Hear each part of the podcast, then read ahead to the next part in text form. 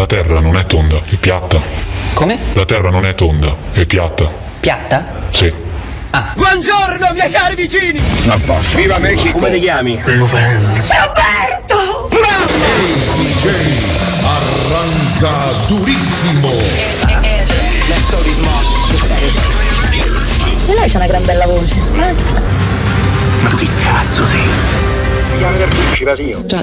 Io. Chi? Viviamo nel crepuscolo del nostro mondo e tu ne sarai il tramonto. La forza si impone solo per piegarsi. I re erigono colossi di pietra sol perché il tempo li polverizzi. La gloria fugge come l'ombra. Tutto ciò che è umano ha in sé i semi della morte. Colui che serve la pietà è superiore a chi serve la violenza, anche se quest'ultimo si considera il padrone del mondo. La verità è che fuori da raccordo anulare pure il tempo fa come gli pare. Cioè, però amore mio, quando ti trasformi ti devi cambiare ste scarpe. C'è un supereroe che le scarpe dei camosci non si è mai visto, dai. Non l'hai visto te?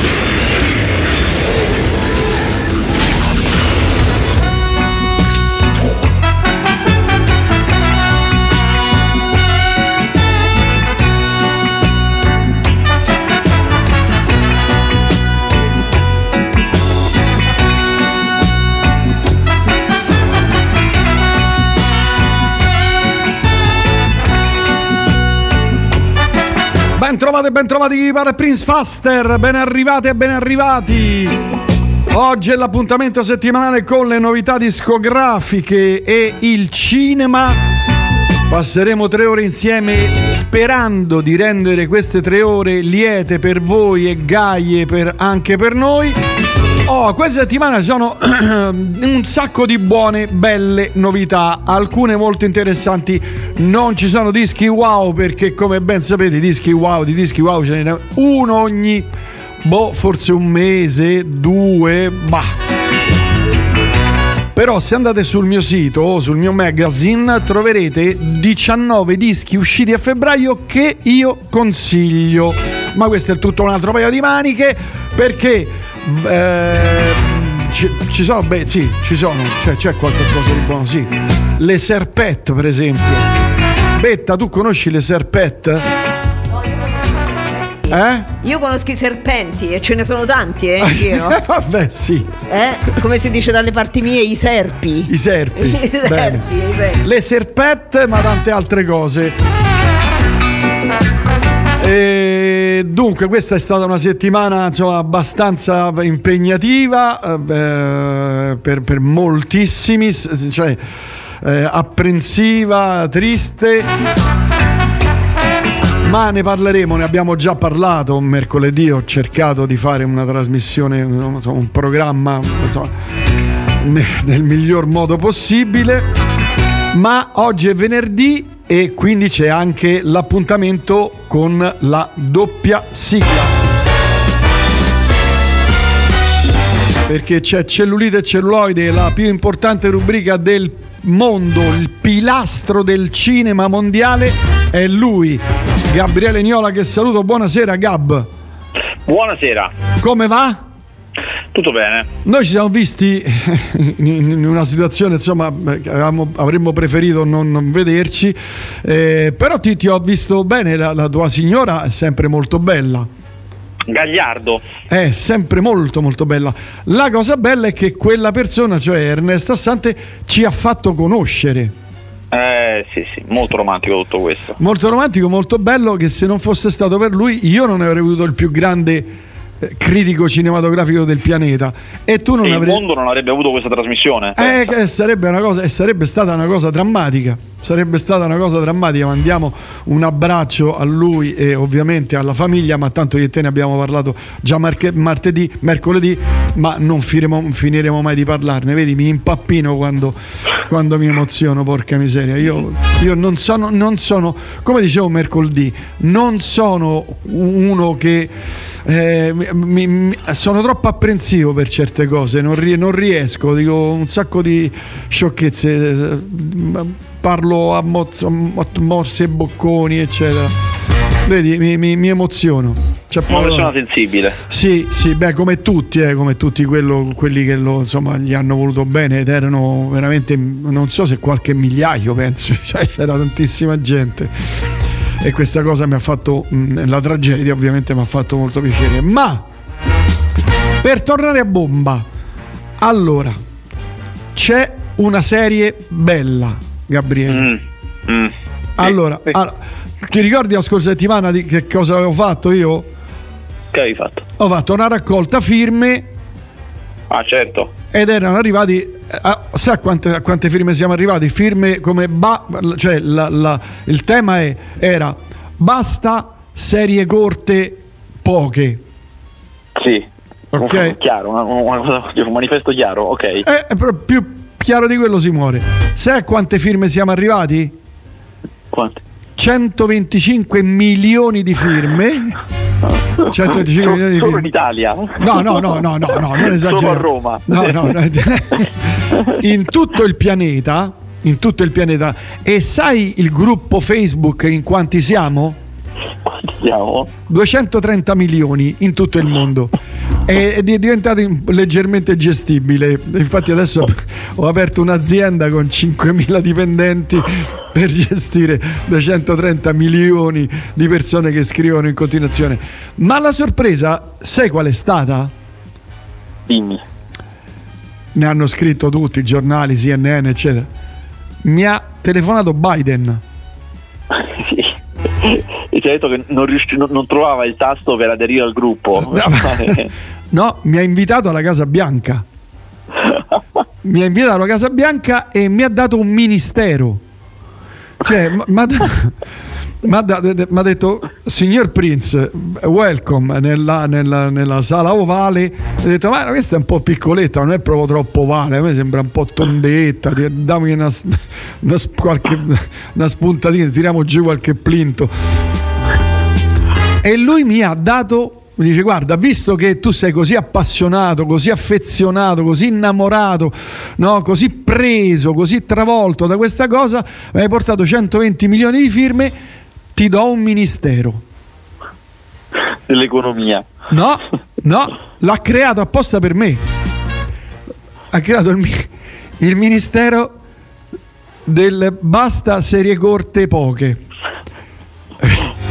Quale sarà la prima azione? La prima azione sarà quella di suggerire, tra l'altro ho come sottosegretari Cecil B. DeMille, un sacco di grandi registi, eccetera, attori, che è venuto a Roma l'altro ieri per parlare, De Niro, Al Pacino, insomma sono venuti un sacco di attori e artisti. La prima cosa che farò è quella di chiedere a tutti gli sceneggiatori di fare serie di almeno 20 stagioni. Ok, la prima, cioè perché c'è un programma molto più lungo di così. No, aspetta, fan finire, no? Cioè, serie di almeno un'ora americana, che come tu ben sai equivale 50 minuti, a 45 minuti, la classica ora americana. 45 minuti va bene. Almeno 15 slot o slash 20 stagioni. E questo è il primo punto.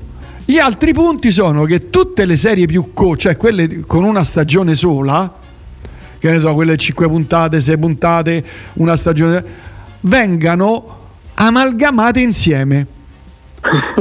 Cioè si fanno, che ne so, dei prequel, delle cose, si attaccano, fai 4-5 puntate, no, per legare le due serie, che ne so, prendi una serie, poi ne prendi un'altra, le leghi e ne fai 4-5, no, di serie legate, e quindi fai un sacco di belle puntate. Ti piace l'idea? Cioè, beh, è semplicemente geniale, direi. Grazie, senza spendere neanche troppi soldi, parliamoci chiaro.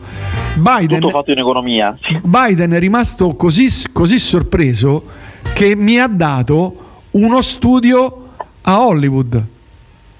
Ma che succederà adesso che ci sono le elezioni? Magari quello non è più presidente. Poi. No, aspetta, mi ha chiamato pure Trump. Ma io ho fatto: pronto, chi è? Oh, so Trump, quello col topo in testa. E ho detto: oh, dice, guarda, se per caso vinco io, tranquillo, te ne do 2 di studi. Capito? E ti do un altro ministero, cioè mi darà un altro, non so ancora quale, ma politiche agricole? No, sempre legate alle serie. Forse giustamente ci sono due ministeri legati alle serie. Certo, ministero che controlla no basta alle serie corte brevi, è un altro ministero delle serie lunghe e belle. Cioè, quando una serie è lunga e bella, allora gli diamo i finanziamenti, capito? Cioè, più è lunga, cioè 30 stagioni, 40 stagioni, capito? Sono riuscito a fare questo, pensa. È incredibile, pensa, la forza dell'attivismo. La forza della ragione. Voglio la forza della ragione. Allora, ho visto, non so se tu l'hai vista, finalmente per la prima volta dopo anni una serie bella corta, ma non puntate corte, solo corta. Beh, sono 8. Ed è Sexy Beast. Hanno fatto la serie di Sexy Beast. Non lo sai.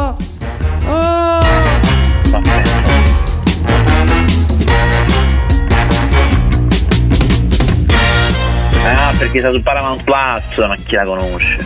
Ma come? Allora, la serie prequel del film, vabbè. Dimmi pure. Ti dico chiaramente, intanto Paramount Plus ad oggi secondo me è la più divertente piattaforma che c'è. Secondo me, perché ha le cose più carine, le cose più divertenti, quelle storiche, belle. Non ha quelle serie corte e brevi che proprio mamma mia. E devo dire che questa serie, guardatela Niola, perché è molto molto bella, ambientata negli anni 90. C'è un gran casino. Allora, la serie è una serie di rapinatori, va bene? Ma rapinatori atipici. In mezzo c'è anche la pornografia, film hard, non si capisce perché, però c'è anche quello. Ed è una serie ben fatta, scritta bene, poi parlo da profano ovviamente, ambientata credo negli anni 90, ed è violenta il giusto, divertente. Ogni tanto c'è bisogno di usare l'avanti veloce. Questo lo dico perché dovevano allungare la solfa, se no non ce la facevano. Non so quante puntate sono, credo siano 8. Io ne ho viste 8. Puoi verificare? Sto verificando. Mentre tu verifichi io chiudo la finestra, aspetta.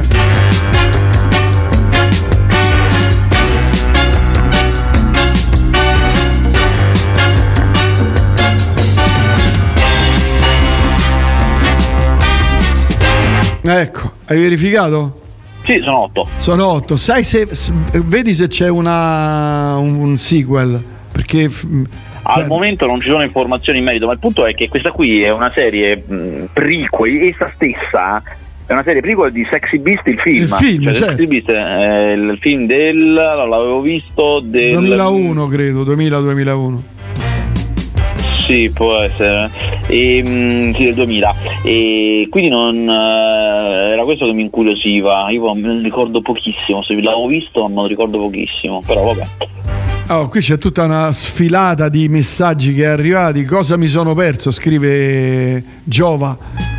Caro mio. Al momento niente. No, come niente? Io che sono stato alla Casa Bianca, che mi hanno dato il ministero. Certo. Mica poca roba, Allora ti dico, ti piacerà non poco.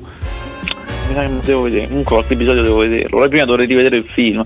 Che fatica. No, non serve perché è un prequel. No, lo vorrei rivedere io, però vabbè. Non serve perché è un prequel, quindi non sai quello che ci sarà dopo. Certo.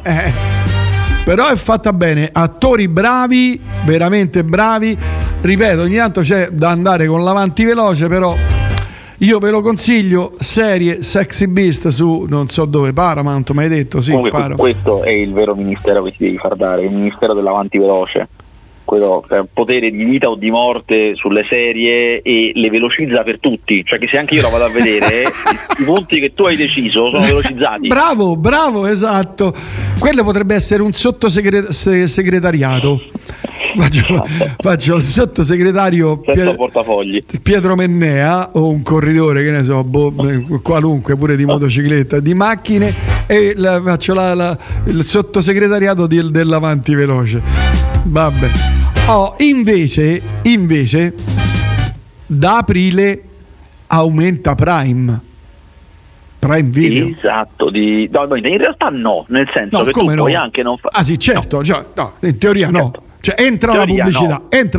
Arriva la pubblicità Prime, poi chi vuole spende €2 in più ogni mese e la cancella, non ce l'ha la pubblicità. Più di qualcuno sui social mi ha scritto: vabbè, che vuoi che sia, perché almeno, cioè, con quei soldi lì hai Amazon Prime, sì, quindi i pacchi gratuiti, hai la musica con Amazon, che è Amazon Music. Sì, ma è vero. Hai un po' di cose. Se tu la sfrutti è un'offerta convenientissima. Sì, no, però questa cosa a me, secondo me, mi puzza, perché secondo me aumenteranno tutti. Dopo di loro, cioè il punto è che loro stanno trovando tutti quanti delle maniere, di fare altri soldi. Allora, Netflix al momento ha trovato una buona maniera, che è da un lato gradualmente impedire che la gente usi lo stesso abbonamento in case diverse, è una cosa che sta arrivando piano piano, e dall'altro creare una fascia di abbonamento nuovo. Adesso c'è anche da diversi mesi c'è la fascia di abbonamento con pubblicità, che non solo porta nuovi abbonati, cioè gente che magari non si voleva abbonare, adesso c'è una fascia che costa meno, e poi porta i soldi della pubblicità, quindi loro in questa maniera hanno abbastanza risolto. Amazon ha fatto una cosa tutto sommato simile, molto simile, cioè introdurre un po' di pubblicità, e anche se poi non ha abbassato il prezzo, cioè non è che ha creato un nuovo abbonamento che costa di meno, però insomma, ognuno ha la sua cosa, e vedremo. Sì, è chiaro che la soluzione di semplicemente alzare i prezzi, come tra l'altro anni fa Netflix ha già fatto, non è che non l'avesse fatto, è la più diretta, però io credo che adesso che c'è un mercato molto concorrenziale, tutti quanti non si possono permettere di alzare punto e basta, devono trovare questi stratagemmi per prendere più soldi senza fare proprio il rialzo dei prezzi. Perché adesso come stanno le cose è un attimo che uno disdice e se ne si fa l'altro, come io, che lo perdi. Come io ho disdetto Now, ma adesso disdirò con due R, si dice disdirò. Sai che non lo so, mi cogli in fallo, non so come sia il futuro di disdire. Secondo me disdirò, tu disdirai. Disdirò. E disdirò anche Netflix, perché m'ha stufato. Ah, però attenzione, prima che tu lo faccia devi sapere una cosa, che io ho visto una serie di Netflix italiana che parte il 6 marzo, quindi oddio, se tu disdici adesso e fino a fine mese ce l'hai comunque. La serie italiana di Netflix che passa il 6 marzo è Super Sex, che è la serie su Rocco Siffredi. Hai il tuo interesse questa cosa? Non lo so, sinceramente neanche troppo, insomma. Neanche troppo, va bene. Comunque la serie racconta, diciamo, quel momento della vita di Rocco Siffredi in cui lui... c'è una piccola parte in cui è bambino, però poi il grosso è lui che è adulto e se ne va da Ortona negli Abruzzi e gradualmente scopre il mondo del porno, scopre poi di essere chiaramente bravo e deve risolvere una serie di problemi, nel senso che a parte la famiglia Ortona pensa come può vedere che lui fa il porno, ma poi anche tutta una cosa molto importante nella serie, che è la relazione con le donne. La serie Alessandro Borghi interpreta Rocco Siffredi, c'è anche Adriano Giannini che fa un personaggio inventato, un fratello, che Borghi il vero Rocco Siffredi ha 5 fratelli, ma questo qui è inventato, e infatti fa cose incredibili, ammazza, spara, cose, cioè roba che chiaramente nessun fratello di Rocco Siffredi ha mai fatto, però si capisce alla fine perché si sono inventati questa figura, perché è una parte irrisolta poi della vita di Rocco Siffredi. E insomma ci stanno diverse cose. Allora, io l'ho vista tutta, l'ho finita, sono 6 puntate, non è neanche troppo lunga. Lo vedi? Serie corte, serie corte, pochi minuti. Ecco, vedi? No, beh, pochi minuti. Questo qui dura 50-60 minuti di episodio, dai, una cosa del genere. Ah, vabbè. Allora, com'è? È una serie che quando parla dei... diciamo che metà della serie è buona. Cioè, quando parla delle questioni familiari è pessima. È proprio, sembra una serie di Rai 1. Veramente fastidioso. No, non mi è piaciuto per niente.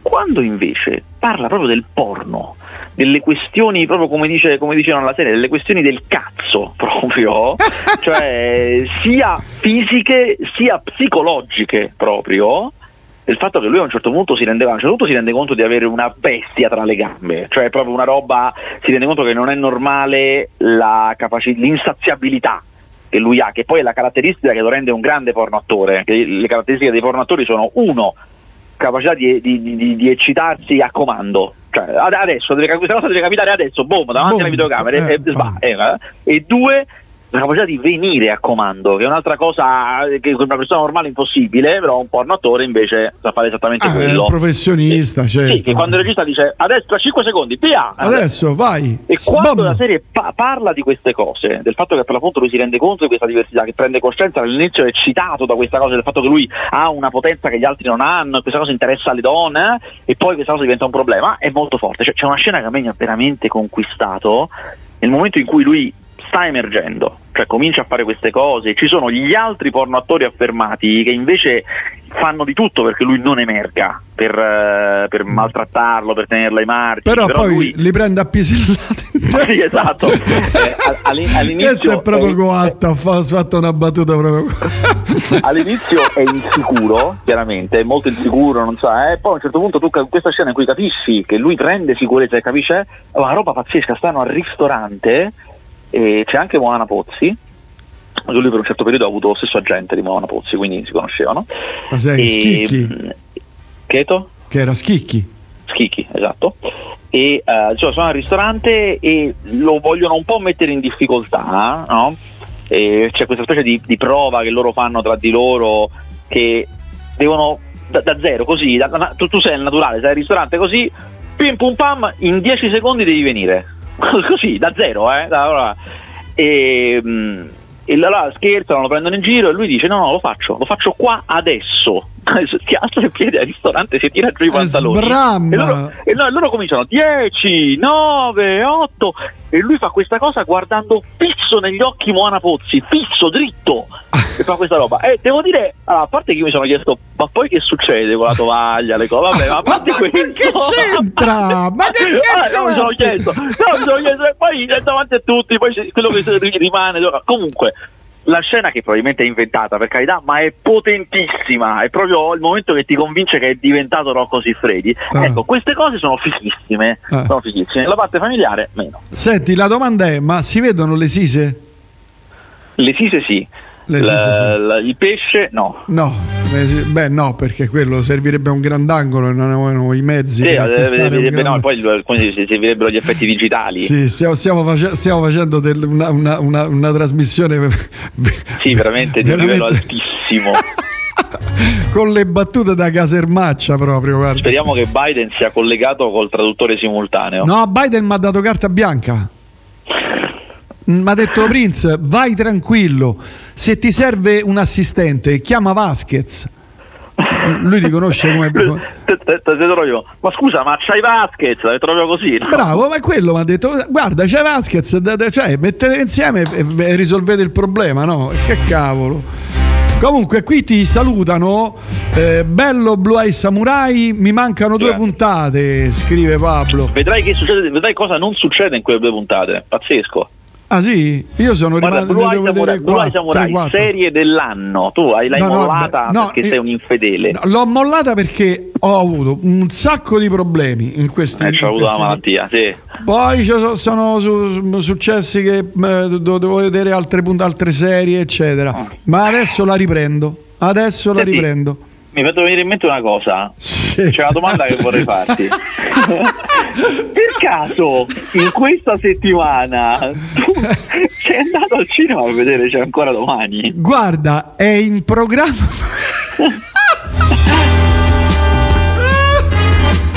Guarda, è in programma domenica, perché domenica ogni volta. Allora, io come la settimana scorsa è ancora in 2 sale a Roma. Sai perché esattamente come la settimana scorsa. Sai perché non sono andato domenica scorsa? Perché dovevo andare al cinema, poi andare al ristorante, ma il ristorante era chiuso. Quindi ho detto il cane mi ha mangiato i compiti, ma basta. Vado questa domenica. Prendo tutte le mie fidanzate 42, perché sono insomma emulo di Rocco Siffredi, e vado a vedere il film promesso. Questa volta ci va. Parola di un faster, e ti dico parola di un faster.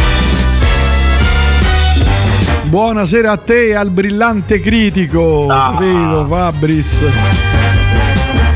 Oh, ma stai a copiare Richard Benson quando faceva vedere le foto di lui con Obama.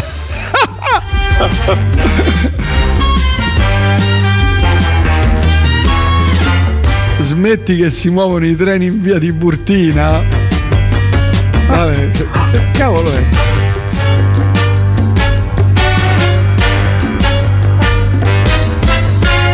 Allora, secondo me questa è bellissima. No, devo dire chi l'ha scritta, questa che sia. Alex dice: secondo me siete serie piattisti. Trovate una serie che sia bella oltre la 6ª stagione. Trovatemi. Oltre la 6ª? Ah, voglio, troppo ce ne stanno. No, aspetta, io forse ce ne ho una, ma devo vedere se è finita con la 6ª o è finita con la 7ª. Ah, io ho Suits, troppe ne ho di serie che vanno. Settima, oltre. Sì, finita con 7. Mad Men fino alla 7ª stagione è stupenda. No, oddio, Mad Men, non mi ricordo di averlo visto. Mad Men, la serie sui pubblicitari americani degli anni 60, bellissima. Io ce ne sono tantissime, veramente tantissime di serie. Guarda, adesso le vado a cercare perché sul mio sito ho fatto diversi articoli in merito a questa cosa.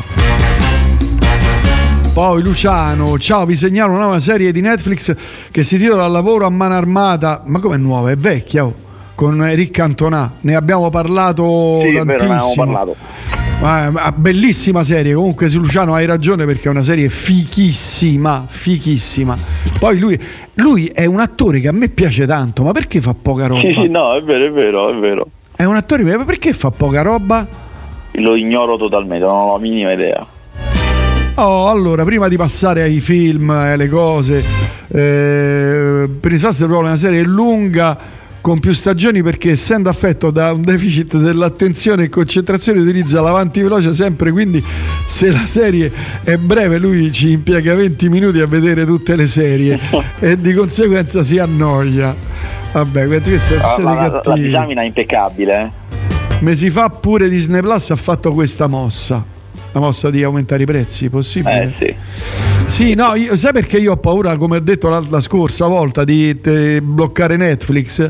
Perché poi, siccome io ho un abbonamento vecchissimo da €7, e quelli se rinnovo mi fanno sballare a 12 sacchi, capito? E io però non puoi disdire adesso, perché arriverò così freddi. Cioè, quella comunque devi vedere qualche puntata.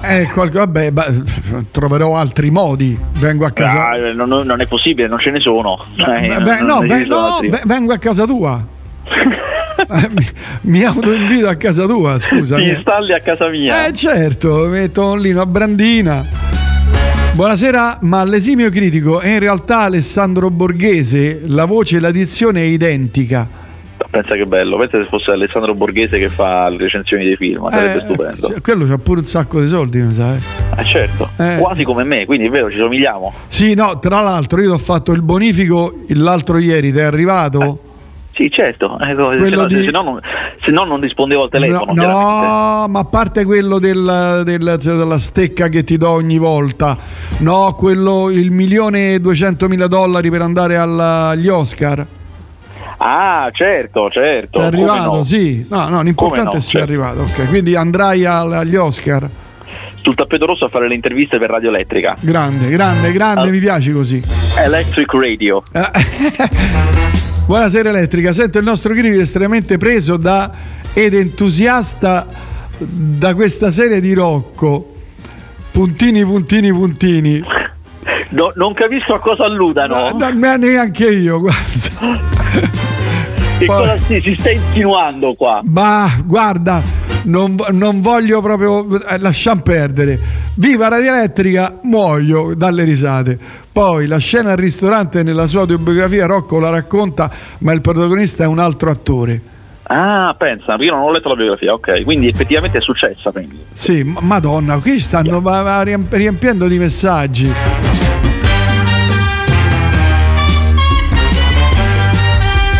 Aspetta che è una cosa importante.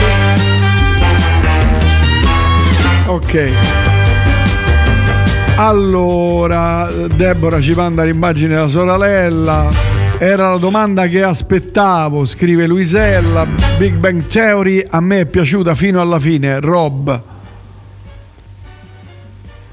Vasquez svanito, sì. Ah, ci sei, Suits dopo la 5 cade tantissimo. No, dai, no.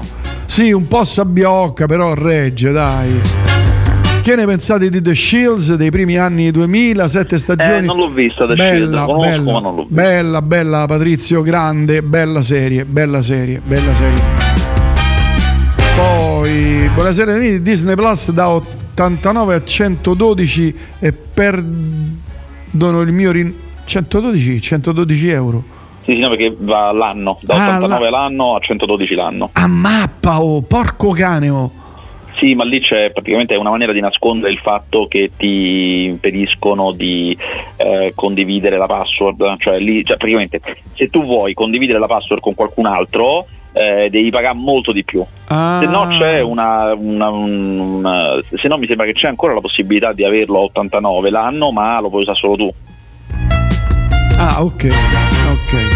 Per caso il miglior critico di cinema del globo ci dice qualcosa su Shogun di Disney? No, non l'ho vista. No, però le domande io non vedo serie, cioè sono eccezioni. Le domande degli ascoltatori sono legge, Gabriele, tu devi rispondere anche dicendo frescacce, inventando. Bellissimo, no, l'ho vista, è stupenda, hai ragione, perché gli ascoltatori hanno sempre ragione, perché sono loro che ci sostengono.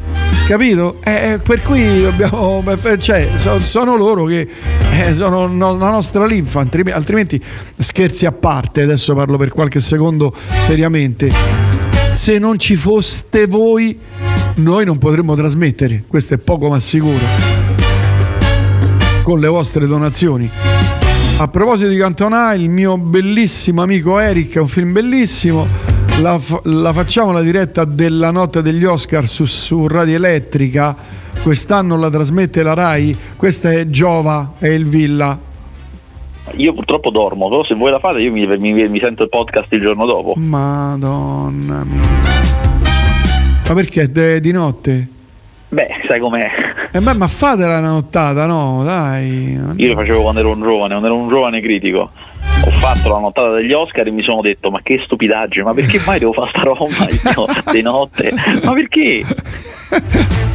Ma sai che io non ho mai visto una intera cosa di notte degli Oscar, mai vista. Te posso capire. Allora, qui c'è una battuta non da caserma, ma da baretto di Franchino lo Strozzino, che scrive Marco: Rocco è l'unico italiano che viene sempre in orario. Vabbè, straordinario. Poi ieri è uscita su Prime la serie Regina Rossa, merita, ma consiglio di leggere prima i libri. Enrico da Carrara. Tu non l'hai vista, le serie non le vedi, mamma. No, le serie non le vedo, ma cioè, noi stiamo qui, stiamo ciurlando nel manico, perché in realtà questa settimana esce Dune parte 2, un filmone, ma mi sa che ne avevamo già parlato la settimana scorsa. No, avevamo anticipato, ma prima ti domando, Piedone, se ne può parlare? Allora guarda, se ne può parlare da domani.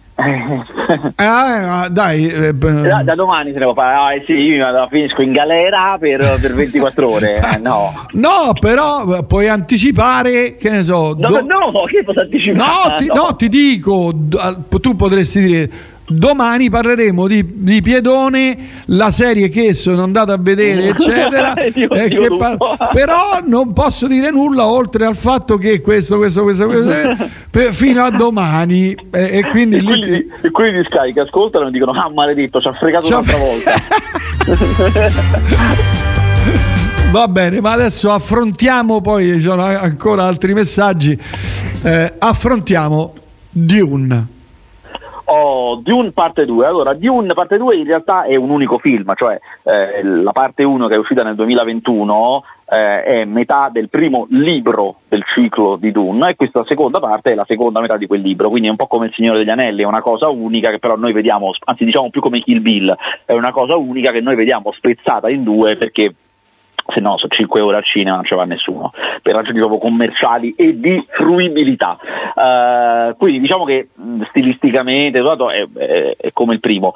Secondo me Dune parte 1 e Dune parte 2 sono bellissimi, sono veramente una maniera di fare il cinema di grande spettacolo, di fantascienza, non dico forse nuova, esagerato, però come non se n'è visto, perché fa qualcosa che già si è visto, cioè una roba molto commerciale con un piglio molto intellettuale, molto sofisticato, ma lo fa a dei livelli sia di spettacolarità molto alti, sia di intellettualismo molto alti, ed è una roba che a memoria mia così non avevo mai visto. Probabilmente se siete appassionati di fantascienza avete visto un altro film di Denis Villeneuve, che è il regista di questi Dune, che è Arrival, un film bellissimo di fantascienza, stupendo, molto sofisticato. Ecco, è quella roba lì, ma per 10, per 20, perché chiaramente molta più spesa, i romanzi sono molto più complicati, insomma c'è proprio una roba grossa, grande, che ti dà un'impressione che a me mi ha proprio colpito, cioè questa è una storia chiaramente ovviamente inventata, ma ti sembra di vedere un film storico, sembra vedere un film su Napoleone, su Guerra e Pace, cioè di vedere la vera storia in azione. Non è come, per fare l'esempio sempre del Signore degli Anelli, una storia di popoli e civiltà che si scontrano, ma in realtà noi seguiamo delle piccole creature, quindi ci sono anche delle cose molto umane. Questa è una storia di grandi popolazioni, di scontri, anche c'è la politica di questi scontri, la dialettica tra il fondamentalismo religioso e invece la ragione di Stato, la dittatura e la democrazia, sono tantissime cose in un grandissimo spettacolo di esplosioni, fughe, action, colpi di scena, trovate visivamente pazzesche. Cioè, questo è veramente un grande film di un che a me mi ha affascinato tantissimo. Io avevo visto, come probabilmente molti di voi, il Dune dell'84, quello di David Lynch, che poi David Lynch ha totalmente rinnegato perché Dino De Laurentiis l'ha tutto rimontato, ha fatto un casino pazzesco, che è un disastro di film. Sì, non mi è piaciuto.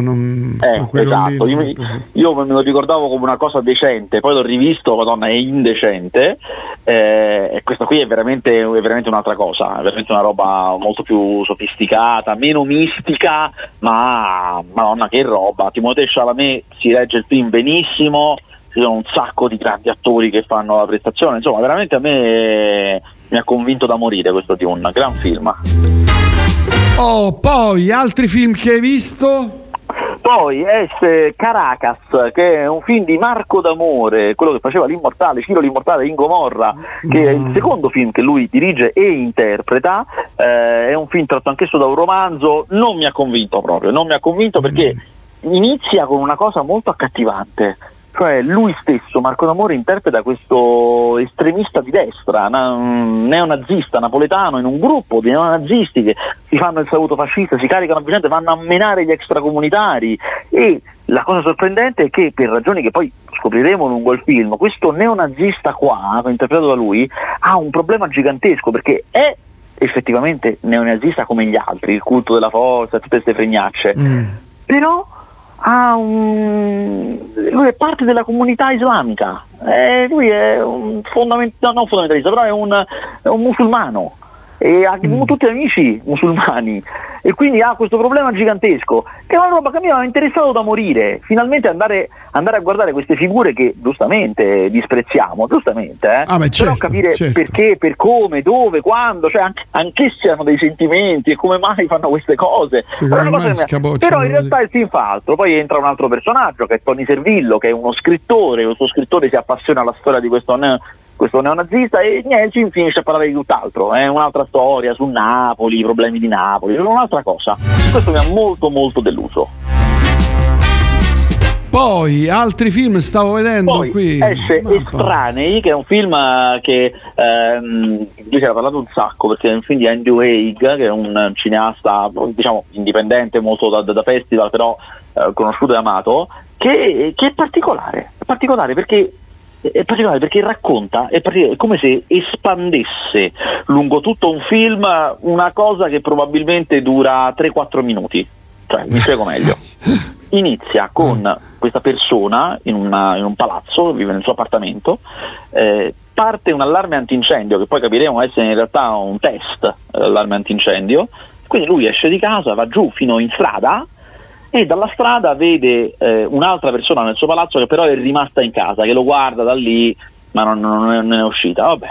Rientra in casa sua, sta scrivendo, lui è uno scrittore, sta scrivendo, c'è la pagina bianca, in televisione va un pezzo dei Frankie Goes to Hollywood, adesso non mi ricordo, un pezzo famoso, non mi ricordo il titolo, però insomma un pezzo noto dei Frankie Goes to Hollywood va, questa persona che era rimasta gli viene a bussare, si capisce che entrambi sono gay e questo che ha bussato vorrebbe combinare. Lo scrittore gli dice: no, guarda, non è aria, chiude la porta, attenzione, chiude la porta, e da qui è come se entrassimo in una sua fantasia. Cioè, da qui il film comincia a, da un lato, immaginare cosa succede se quest'altra persona rientra, se poi questi fanno una storia, e parallelamente questo scrittore, che stava scrivendo una roba sulla sua vita, però era fermo, perché tu vedi la pagina bianca, quindi non riesce ad andare avanti, torna indietro e comincia a ripensare a lui quando era piccolo, i genitori, e tu lo vedi adulto che parla con questi genitori che sono morti giovani, quindi lui adesso oggi è più vecchio dei suoi genitori, e si va a metà tra questa storia immaginata con questo vicino di casa e lui con i genitori, e alla fine del film, non mi faccio dei spoiler, però alla fine del film torneremo alla fine del pezzo dei Frankie Goes to Hollywood, quindi tu capisci che in realtà sono delle sue fantasie, dei suoi pensieri che ha pensato nel tempo di quella canzone, però espansi a film. È molto particolare, chiaramente molto sentimentale, questo è chiaro, molto introspettivo, è veramente una cosa particolare, a me non è piaciuta, alla fine ve lo dico, a me non mi è piaciuto, però è un film che è piaciuto, quindi ha un suo pubblico, piace, quindi ha un senso che gli diede una possibilità. Ok. Poi vedo, hai visto il film di Bob Marley? Mi hai detto di no.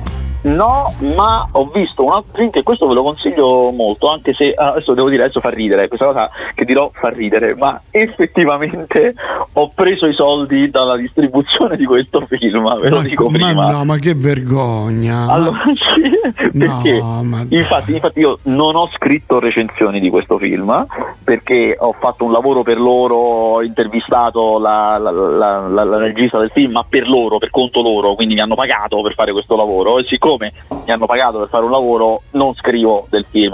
Però a voi, dopo avervi detto questa cosa, quindi tenete a mente questa cosa, vi posso dire che in effetti il film è molto bello, cioè quantomeno vi dico cos'è. Si chiama La sala professori, un film che è stato premiatissimo in tutto il mondo, un film tedesco, che pone una questione interessantissima. Cioè nel film ci sta questa professoressa di una scuola media tedesca, e tu capisci fin da subito dall'inizio che c'è un problema nella scuola, perché uno dei ragazzini ruba sia in sala professori che nelle classi, però non sanno chi è. Allora all'inizio del film alcuni professori obbligano gli studenti a svuotare le tasche. Diceva, svuotare le tasche, vediamo un po' chi c'ha più soldi di quelli che dovrebbe avere. E in effetti ce n'è uno che c'ha un sacco di soldi. E allora dice, come mai c'hai questi soldi? E lui dice, no, perché i miei genitori me l'hanno dato, perché devo comprare una cosa dopo la scuola. Sì, vabbè, facciamo venire i tuoi genitori. I genitori vengono convocati, arrabbiatissimi, perché questo è turco, quindi non è tedesco, e quindi loro cominciano solo perché noi siamo turchi, certo. Guarda che noi i soldi gliel'abbiamo dati davvero per comprare una cosa, allora questi si devono scusare, cioè, scusate. E qui comincia a entrare quest'idea del ma questi a scuola, ma fino a dove si possono spingere per trovare quello che ruba, cioè cosa sono autorizzati a fare, cosa no. E non solo, a un certo punto anche questo insegnante, la protagonista, come si chiama, che è una persona invece molto morale, cioè che non vuole fare cose eticamente sbagliate, comincia a fare delle cose che a noi che guardiamo ci sembrano giuste, ci dice ah no, questa è una cosa giusta, però poi hanno dei risvolti che ti fanno dire ah, in effetti no. Quindi tu capisci che anche le cose che alle volte ti possono sembrare sensate, se ci pensi veramente bene, forse no. È un film che ti pone molte domande su, alla fine capisci che non è su quella scuola, è sulla società, sui limiti tra la democrazia e la non democrazia, tra come si finisce in un attimo in una roba dittatoriale in un secondo. È veramente interessante ed è fatto come un thriller, cioè a un certo punto tu entri in un livello d'ansia per questa professoressa, perché poi le cose si ritorcono conto in un attimo. Insomma, è un film, La sala professori, devo dire molto molto bello, e ve lo dice uno che ha preso i soldi da altre funzioni, quindi fidatevi. Anche Radio Elettrica è molto bella. No, però conoscendoti, se dici che il film è bello, è bello. Voi prendete l'informazione per quello che è. No, mi fido di te, però dammi almeno 300-400 euro a sto punto. Oh, qui è un fiume in piena, oggi, ma che è più delle altre settimane. Aspetta, Allora, oggi esce Dune parte 2 negli Stati Uniti, il critico l'ha visto, ne abbiamo parlato, appunto, della parodia di Four Lions. Che mi dite? Paolo scrive. Non l'ho visto. Caro Prince, siccome è una pronuncia buonissima in inglese, non mi storpiere il divino Suits. Si pronuncia Sayuz. Sai che non lo sapevo? Sayuz. Ma no! Si pronuncia Suits, come se non ci fosse la I. Suits si pronuncia. Sì. Lui dice Syuz. Sayuz.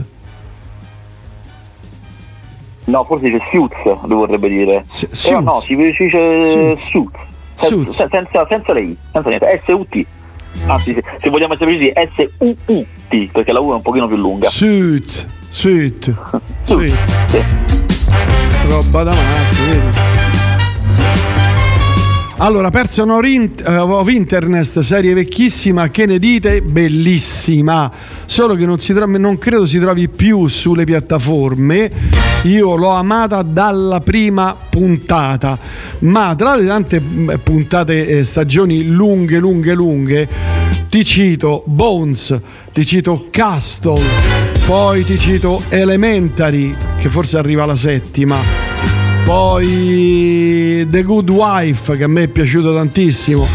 Ma vogliamo parlare di Dottor House? Scusate, vogliamo parlare di Dottor House? Vogliamo parlare di Law and Order, che è una delle serie più importanti e belle della televisione. È una delle serie televisive più longeve, e non c'è un attimo di tregua, non c'è una flessione. Ha vinto un sacco di premi, poi The Mentalist, e poi White Collar, che forse sono 5 stagioni o 6 stagioni. Poi ne ho altre, guarda, le scrivo, le dico qui.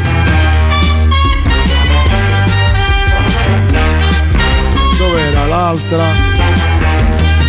Profiling, mamma mia, Profiling, ma scherziamo? Porco cane. Design Survivor, poi White Collar, Code Black, tutte serie lunghissime che a me sono piaciute tantissimo. Poi ovviamente le serie, come tu ben sai, come nei film e nella musica, sono una questione di gusti personali. Poi, allora, a proposito di gusti personali e di musica, c'è un ultimo consiglio che ho da dare per questa settimana. Anzi, prima vi sconsiglio una cosa. Su Netflix è uscito oggi Spaceman con Adam Sandler, è un film di fantascienza serio con Adam Sandler, ma è molto noioso, quindi ve lo sconsiglio. Ma vi consiglio Antipop, lo consiglio anche a te, Antipop. Aspetta, così. È un documentario che sta su Mubi, che è una piattaforma che non ha nessuno, quindi fate quello che vi pare, non so come potete fare, però il mio dovere è segnalare. È un documentario su Cosmo, il musicista. Non so se a te piaccia o no, a me mediamente qualcosina mi piace di poche cose. Sì, poco, specialmente l'album quello del 2015, che era 2016, quell'album là non era male. Comunque questo è un documentario su di lui, è una cosa che adesso si fa molto, i musicisti spesso si fanno i documentari fatti da sé, cioè prodotti, esatto, anche questo è prodotto da lui, anzi lo gira quello che è il regista dei suoi videoclip, quindi io non mi aspettavo granché. È stupendo, è bellissimo. Allora, innanzitutto è bellissimo, una cosa bellissima tipica dei documentari molto moderni, cioè che può avere tutte le immagini della sua vita, perché lui avevano le videocamere in casa, quindi sono tutti i suoi video amatoriali, quindi sono immagini da quando lui ha 18 anni fino a oggi, e già questo è bellissimo. Ma poi l'idea è di raccontare sì, ok, lui, ma in realtà è quasi marginale la sua scelta, perché come lui è arrivato a fare l'album con cui ha avuto successo, ma è la storia, la gavetta in provincia, quindi c'è molto questa provincia di Ivrea dove lui è nato e cresciuto, i parenti, cioè viene a raccontare le storie dei suoi parenti, che sono storie incredibili, che però ti fanno capire proprio questa realtà di provincia in cui è cresciuto, di grandi desideri, poi a un certo punto di grandissime disillusioni, c'è un amico che è morto, ci sono gli altri che facevano musica con lui che a un certo punto si sono disamorati e l'hanno mollato, lui è rimasto da solo, ed è arrivato a fare il disco quello lì, quello con cui è diventato famoso, se non mi ricordo male si chiama L'ultima festa, pensando di chiuderla perché era veramente grande per queste cose, aveva più di 30 anni, ha detto non ce l'ho fatta, è finita, non ce l'ho fatta, basta, e quindi aveva fatto quest'ultimo disco con la Santi per chiudere tutto, e invece ha avuto successo. E devo dire, è talmente mesto questo documentario nella maniera in cui ti racconta in maniera disillusa tutto questo mondo della gavetta, sono dei video di queste serate finite male, dove non c'era nessuno, terribili, che è molto onesto, ma veramente tanto onesto. Alla fine almeno io sono arrivato a provare un sentimento veramente contrastante tra la felicità del successo che è arrivato, perché ovviamente voi siete felice, ma anche la consapevolezza che è arrivato molto tardi, che ci sono voluti, che è stato 10 anni lui, insomma è veramente Antipop, veramente un signor documentario. Alla fine ti dà l'idea di qual è la sensazione che provi quando alla fine, dopo tanto tempo e tante cose, arriva un successo. Beh, bella questa cosa qui. Veramente bello. Su Mubi? Su Mubi. Pure lì dovrei fare l'abbonamento, eccetera. No. Io ve lo dico, non posso fare altro. Il mio dovere è segnalare. No, per carità, per carità. Ave Faster, Ave Niola, sono molto curioso di vedere La sala professori. L'hai vista? Grazie. È questo qui di cui abbiamo parlato, quello che cui mi hanno pagato. Ecco, quindi è bellissimo. E quindi è bellissimo. Allora, poi qui c'è un ascoltatore che ci scrive, Roberto, scusatemi, moglie mi ha proposto di andare a vedere il film Martedì o venerdì o qualunque altro genere che mi dice l'esperto, soldi buttati o lo posso accontentare? Aspetta, sì, c'è un film che si chiama Martedì e venerdì, sì, ho capito. Io pensavo di andare, che la moglie lo voleva portare al cinema il martedì o il venerdì. Sì, l'amarezza è che ti devo dire che non l'ho visto, ho capito che film è, ma non l'ho visto. Lo so, mi dispiace. Però queste lacune andrebbero colmate, perché i nostri ascoltatori me ne dispiaccio veramente. Sono lì che sostengono, capito? Sostengono. Andate a vedere Dune. Digli che è Martedì e venerdì, che è un film italiano, e poi parte Dune. Perché su quello della radio ci sono solo quelle del venerdì. Ma questa non l'ho capita. A proposito, ma come mai non dico la maggior parte, ma molte serie e film sono in lingua originale? Mi dite come si fa a seguire il doppiaggio con i sottotitoli in coreano oppure in mandarino?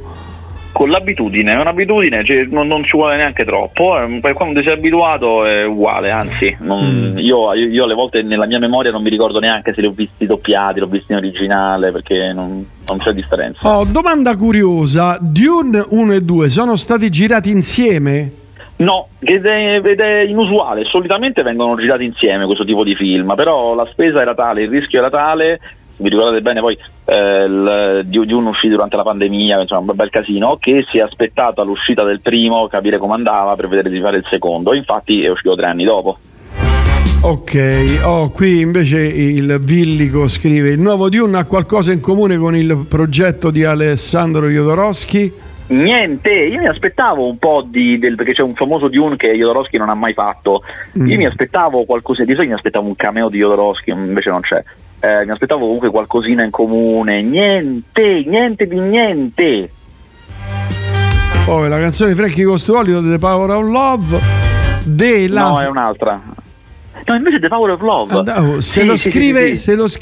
C'ha ragione, sì. Il Villico, che è che oltre ad essere un conduttore nella doppia veste, è anche ascoltatore, quindi ha maggior rilievo in assoluto. No, mi sono confuso per un attimo con The Power of Love di Huey Lewis and the News, invece no, The Power of Love di Frankie Goes to Hollywood, la bellissima, tutto l'amore. Giusto. Poi della Sala professori prosegue il Niola e il Villani. Ne ha parlato anche Flavia in martedì in trasmissione, c'è la recensione sul canale YouTube di Letture Metropolitane, quindi beccate. Valla a vedere, perché magari ti massacra, che ne sai, A parte che ai concerti non si può più andare, che se ne partono da 100 euro, se ne partono 1000 euro tra viaggio, biglietto, mortacci, il prezzo è ok tutto sommato, ma gli vogliamo tanto bene. Non sapevo come scriverlo, sì, ok. Ciao, per rispondere all'ascoltatore, ho visto Martedì e venerdì al cinema, molto superficiale, anche se il tema riguarda personalmente il regista, scrive Fabrizio. Poi ma vi risulta un film prossimo su Fela Kuti? Fela Niculapo Kuti, grandissimo artista. No, ti risulta? Non lo so. Raffaele D'Asola dice basta per il nostro Raffaele, che odia il cinema e odia anche le ricette, capito? Lo so, però che questo devi sottomettere alla maggioranza. Questa è una trasmissione importante che ci invidiano, il mondo ne ha bisogno, ma ci invidiano migliaia di persone, milioni di radio, e noi invece siamo lì che la prendiamo sotto gamba. Mentre film che usciranno anticipazioni prossima settimana, mi sa poca roba, dopo di un dopo la settimana sto fuori sto mondo e quell'altro, comunque ti farò delle anticipazioni. Sì, escono delle cose minori, esce un altro Ferragosto, un film italiano molto, sono curioso di vederlo, esce Drive Away Dolls, che è un film di uno dei due fratelli Coen, senza l'altro, esce il bellissimo Memory di Michel Franco, e poi che merita l'anticipazione è questo, gli altri vedremo. Senti, film dell'estate ne sai nulla? No, troppo avanti vai. Ma ne faranno, cioè che tu sappia, ne faranno? Film dell'estate, quelli mare, sapore di sole, sale. Al momento non ne so nulla. Allora, Fela, il mio Dio vivente, documentario diretto da Daniele Vicari, è un doppio omaggio dedicato all'artista nigeriano Fela Kuti, morto nel 97. Sì, è vero, Fela sta per uscire, non mi ricordo quando, ma sta per uscire.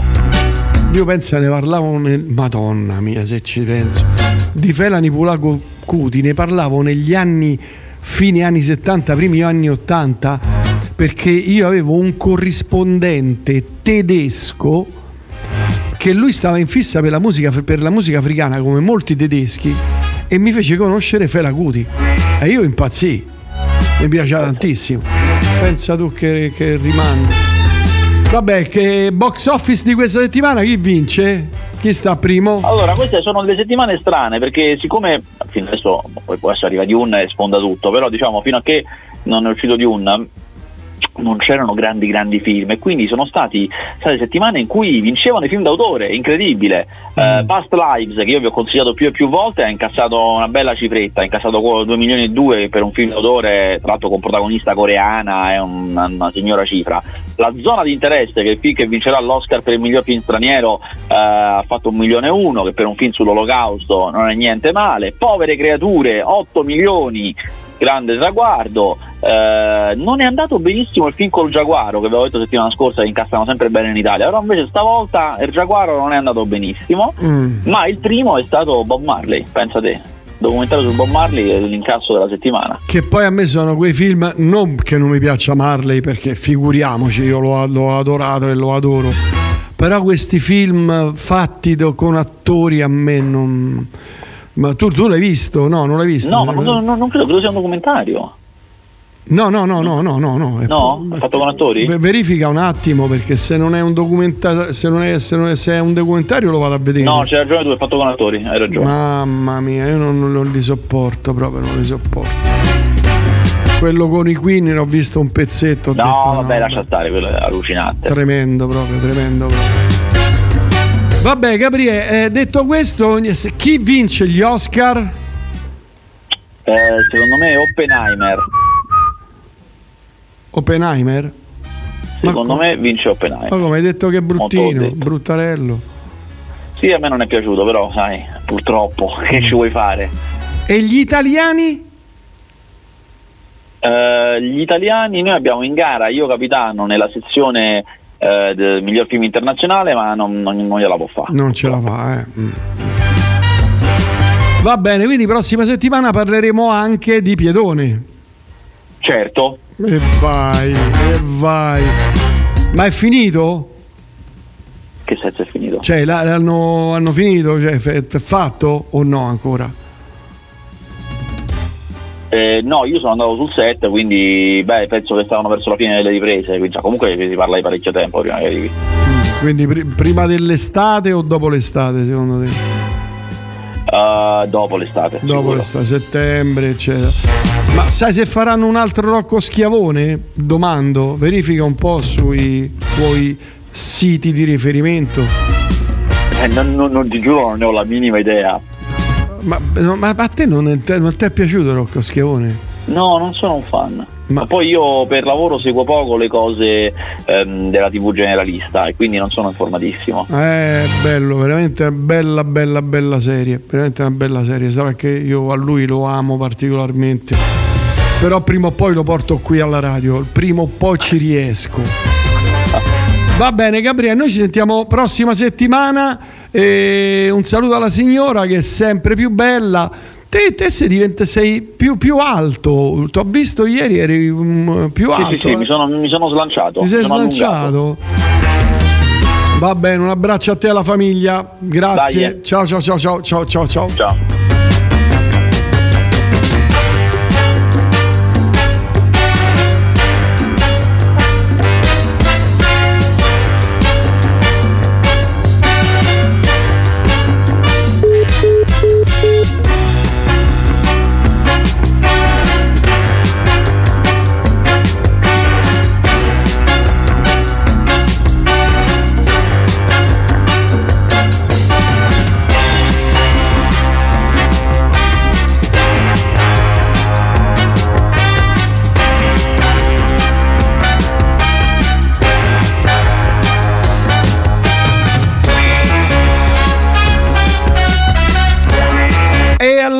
Eccoci qui, pronti, preparate carta e penna, perché di novità ce ne sono tantissime, e poi alcune molto interessanti, perlomeno per me, e poi parliamo sempre di una questione di gusti, e come sempre mi occorre dire, questa è solo una piccolissima parte dei dischi usciti in questa settimana, perché ce ne sono e ne escono migliaia al giorno.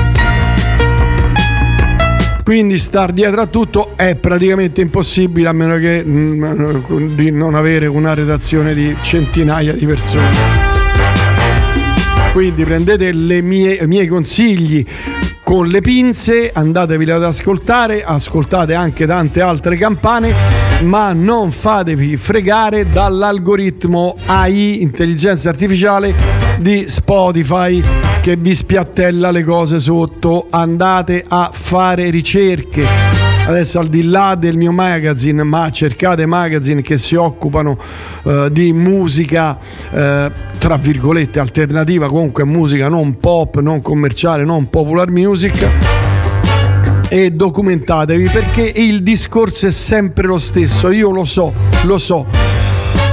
ascoltare musica nuova è faticoso, ci vuole impegno, ci vuole curiosità e tanto amore per la musica, perché la musica bisogna amarla profondamente per andare a scoprire cose strane, particolari.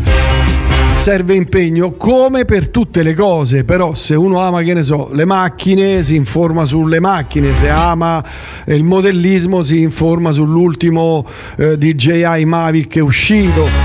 Così stessa cosa per la musica, perché ricordatevi, la musica salva la vita e vi rende più lieti e sereni, e vi fa amare un po' di più il mondo, questo mondo molto triste e a tratti veramente banale e cattivo.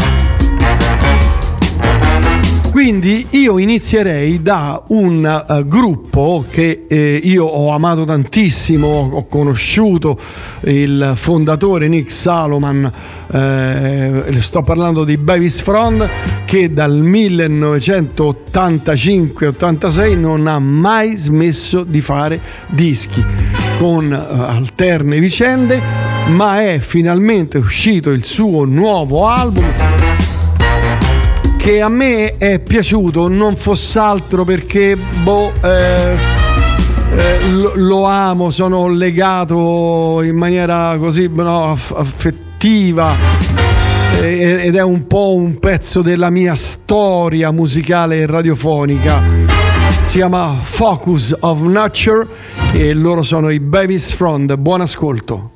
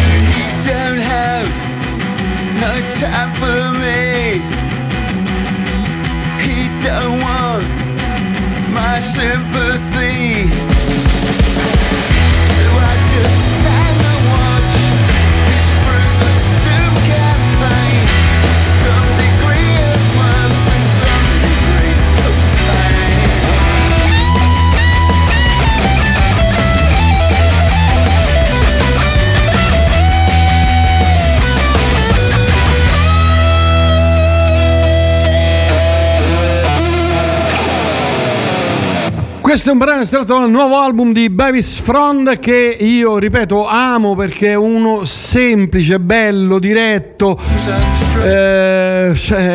continua a macinare musica come se non ci fosse, e devo dire tutti sopra il 6,5, 7 non si smentisce.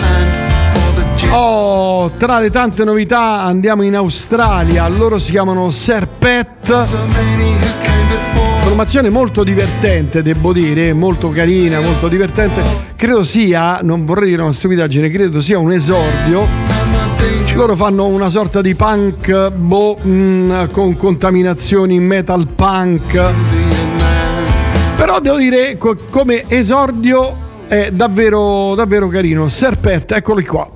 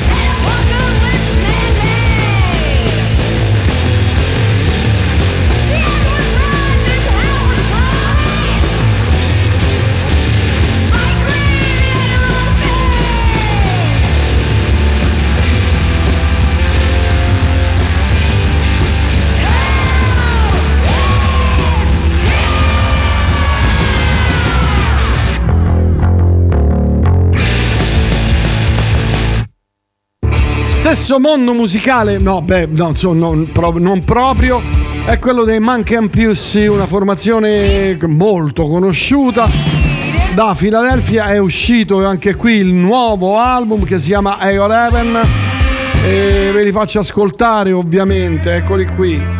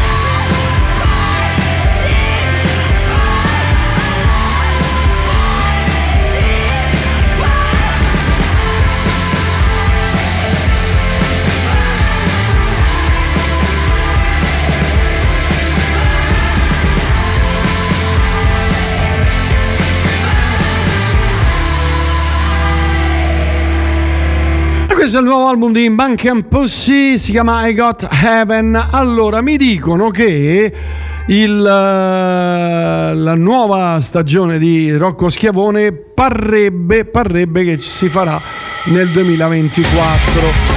Poi saluto Luisella, che amo quando mi manda queste foto porno di cioccolate svizzere. Madonna mia che belle.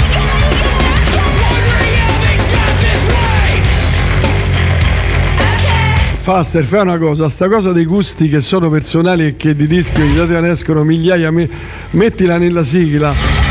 Non ti sei stancato di ripeterla? Cosa peraltro condivisibilissima. Sì, però è come quando scrivo gli articoli in maniera molto elementare sul mio magazine. Lo scrivo sempre perché, ma poi magari c'è qualcuno che fraintende e dice: ah, ma hai visto che ha detto? Questi sono i soli dischi usciti, invece c'è questo, quest'altro. Quindi è bene sempre reiterare.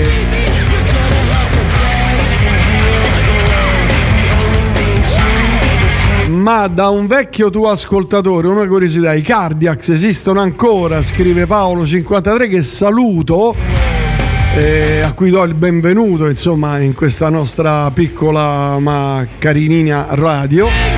Purtroppo no, perché Tim Smith, come forse saprai, ma te lo dico io, è morto nel 2020, e peraltro lui come Chris Salomon era una persona meravigliosa, simpaticissimo. L'abbiamo intervistato, ci ho parlato, l'abbiamo fatto suonare al Piper, per chi ricorda. È una persona meravigliosa, divertente, solare, una sorta di menestrello jolly ma geniale, perché i Cardiacs sono stati una delle formazioni probabilmente più sottovalutate della storia del rock, ma più interessanti in assoluto della storia, perché hanno creato un mondo tutto loro. Va bene, altre novità, stiamo parlando e parliamo dei Caravan Palace, sì, in francese credo che si dica Caravan Palais, non lo so, Caravan Palace. È una formazione che io andai a vedere anche dal vivo perché mi piaceva tantissimo. Loro hanno un mood musicale che va dal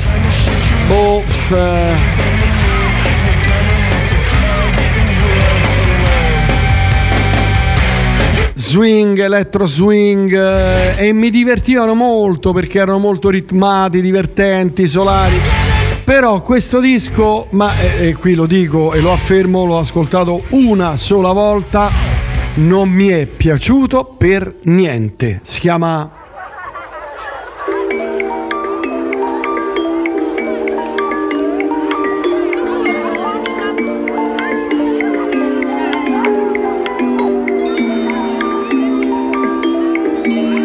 Gangbuster Melody Club, Caravan Palace.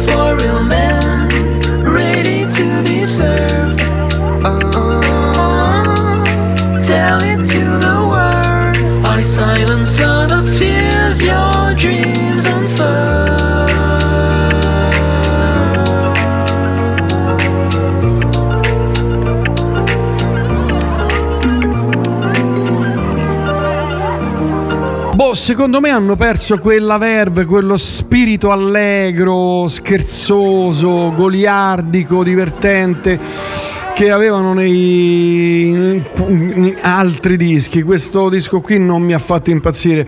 Vabbè, comunque, ma insomma sono, ripeto, punti di vista. L'album si chiama Gangbusters Melody Club. Sono cose carine, ma altre insomma sono molto molto deboli, come questa qui che è molto graziosa. Ne ascoltiamo un frammentino.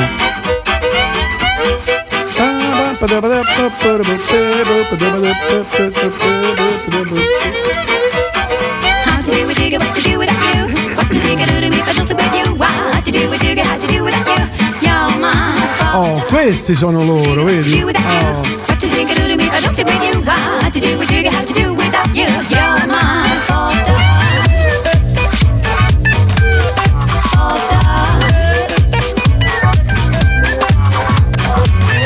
Eccolo l'elettro swing, porca miseria. Dai, dai, dai, dai, dai, dai, dai.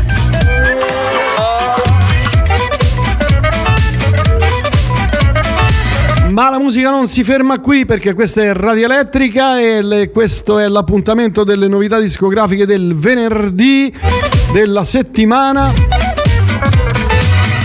Questo progetto prossimo, attenzione perché è molto strano. Perché siete strano?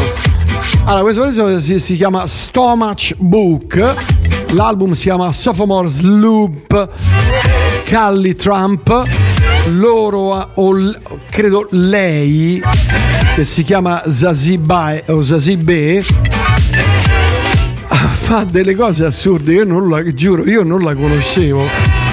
Sono rimasto un po' spiazzato. Non l'ho sentito tutto il disco, non l'ho fatto in tempo perché mi è arrivato ieri l'altro. Però devo dire che insomma dalle prime cose mi è piaciuto per la sua follia. Parliamo di avant pop e cose noise strane.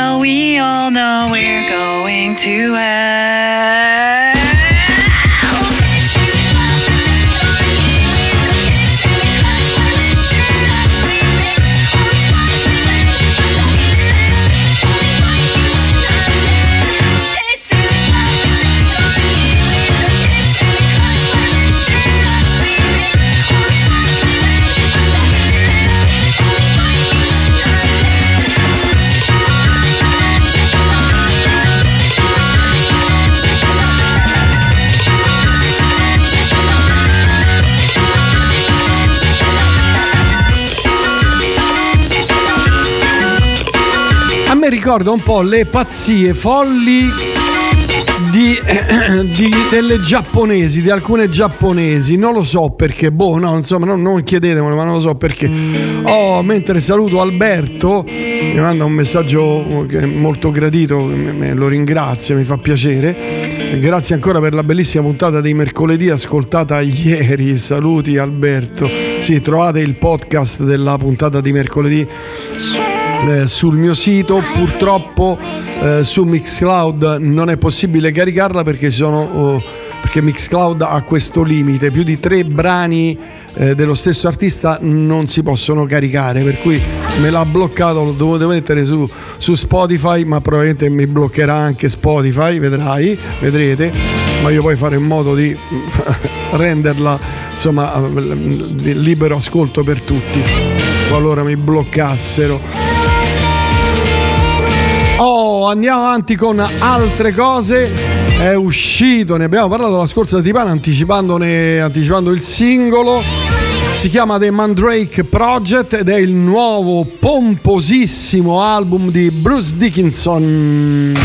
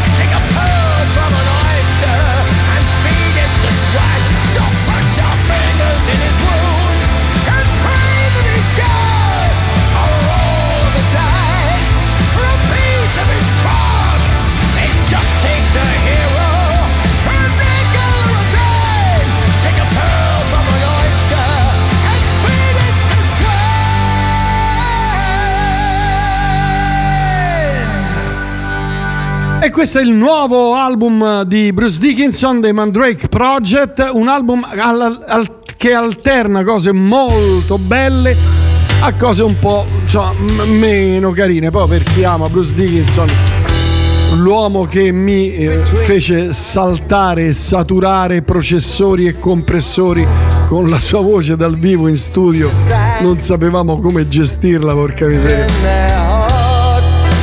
Sheer Mag, anche loro hanno tirato fuori un nuovo album. Chi sono? È una formazione molto interessante che è legata un po' al sound anni 70, punk eccetera.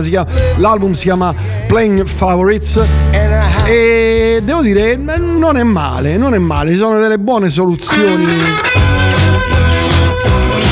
molto concreti, molto concreti.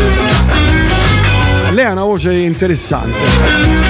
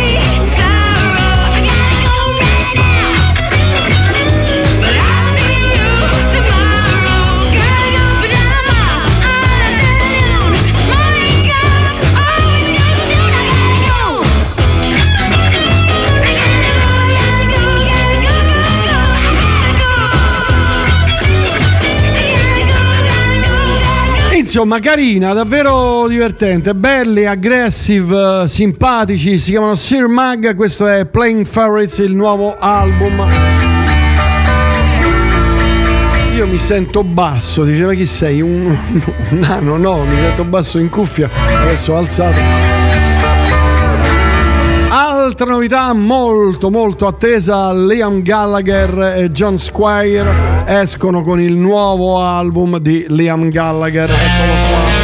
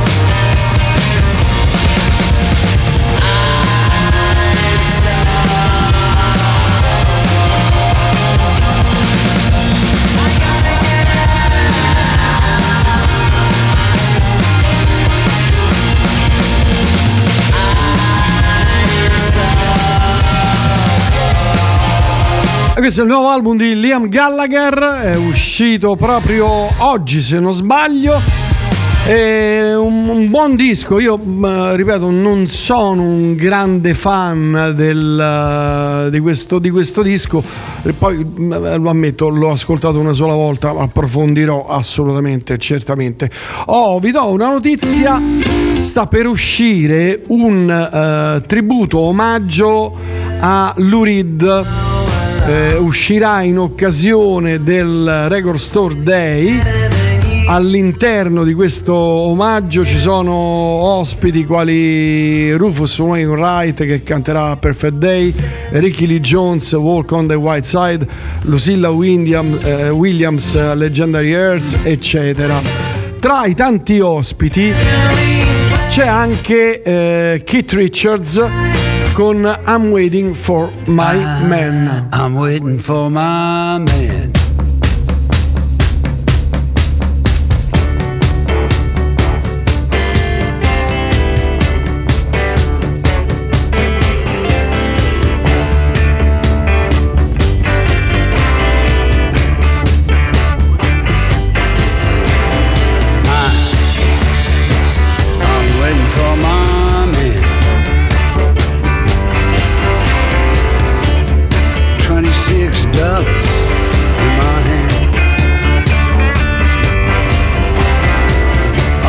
Lexington 125. Feel sick and dirty, more dead than alive. I'm waiting for my man. Hey, my boy, what you doing out town? Hey, my boy, chasing all that women around.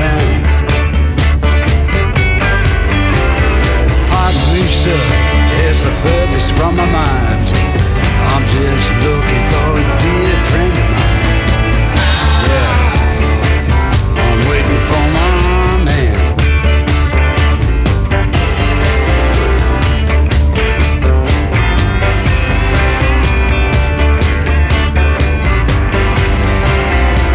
Here, here comes. He's all dressed in black. Up shoes and a big straw hat. He's never early, he's always late. First thing you learn is that you always gotta wait. I'm waiting for my man. Waiting for my man.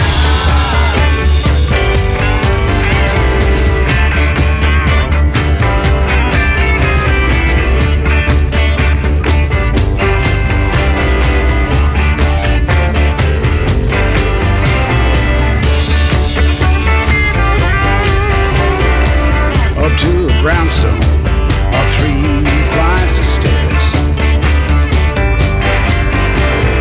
Everybody's pinching, yeah, but nobody cares. Yeah. He's got the works, give you sweet taste. You gotta split because you got no time to waste. I'm waiting for my man.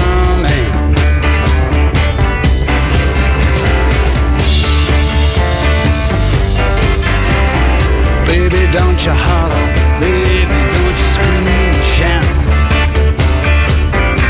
Yeah. I'm feeling good. You know I'm gonna work it on out. Yeah, I'm feeling good. I'm feeling oh so fine. Until tomorrow, they've got some other time. Yeah. I'm waiting for my man.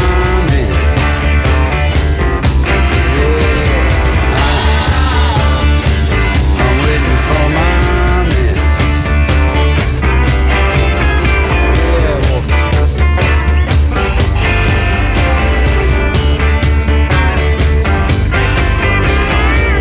Ripeto, questa raccolta uscirà per il Record Stores Day, una splendida, credo, raccolta, o anzi non una raccolta, un omaggio a Lou Reed e Velvet Underground. E io ho una sorta di amore e odio nei confronti del Record Store Day, perché sono contento che ci sia, perché è una spinta, una spinta ad ascoltare e ad acquistare musica.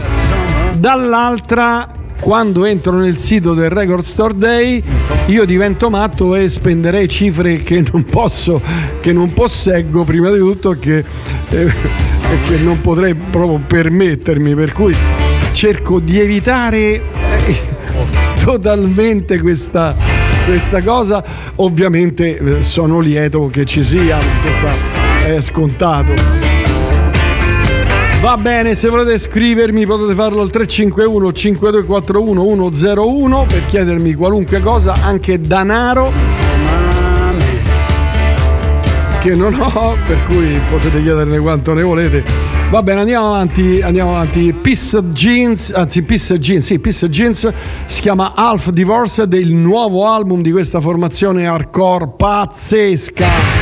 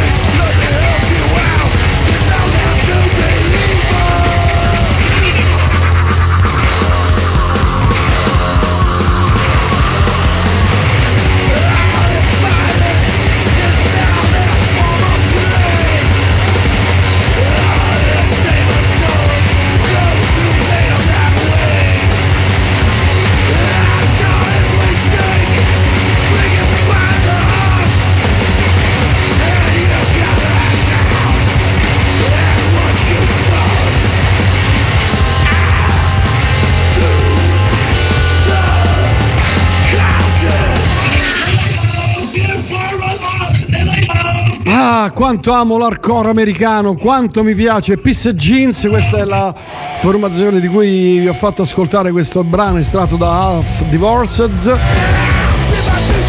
E andiamo avanti con altre, perché ce ne sono veramente tantissime. Vado velocissimo. Yard Act è il nuovo album, credo sia il secondo disco, si chiama Where's My Utopia. Chiedo scusa, ma ho una specie di tosse asinina. Loro non mi hanno mai fatto impazzire.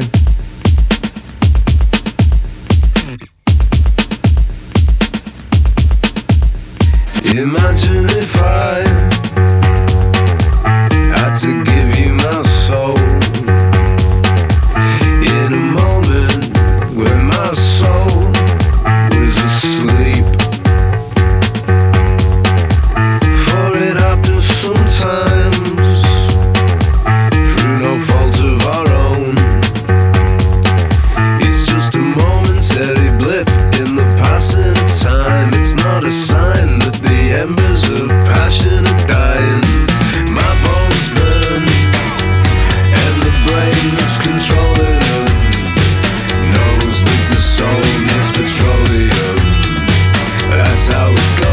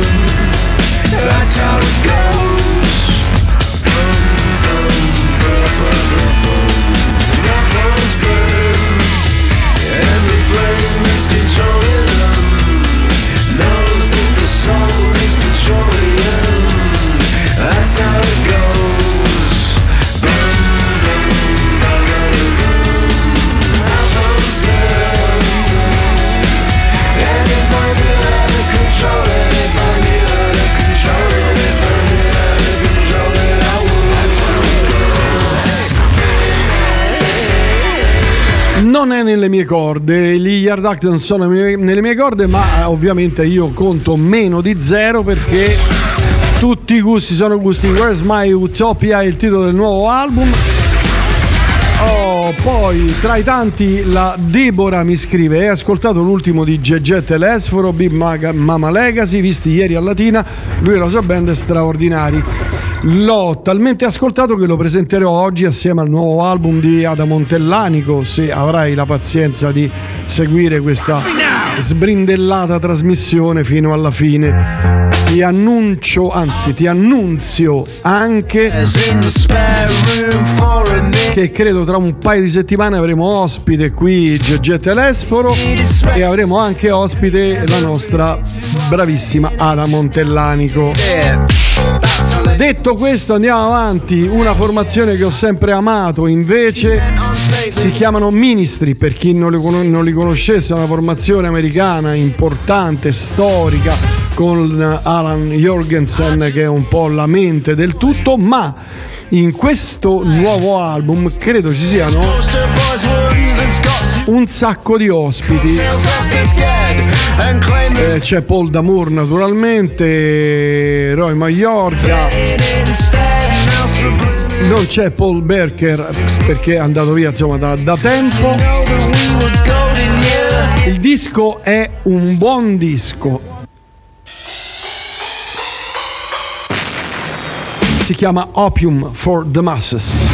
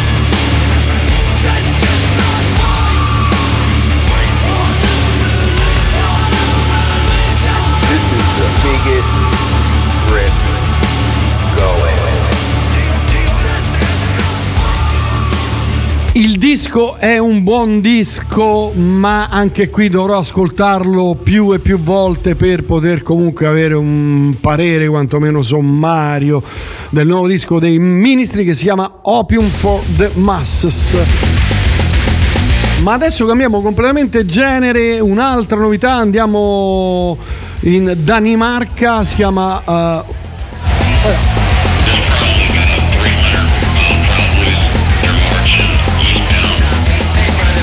grazie per il messaggio. While You Wait è il nuovo album di questo progetto che si chiama Little North, una formazione di jazz contemporaneo che devo dire a tratti abbastanza ostica, ma devo dire particolare, dalle timbriche molto particolari, non le solite cose jazz, sleep, tanto per fare bene. Hanno un piglio e una sonorità che mi ha incuriosito. Sono i Little North.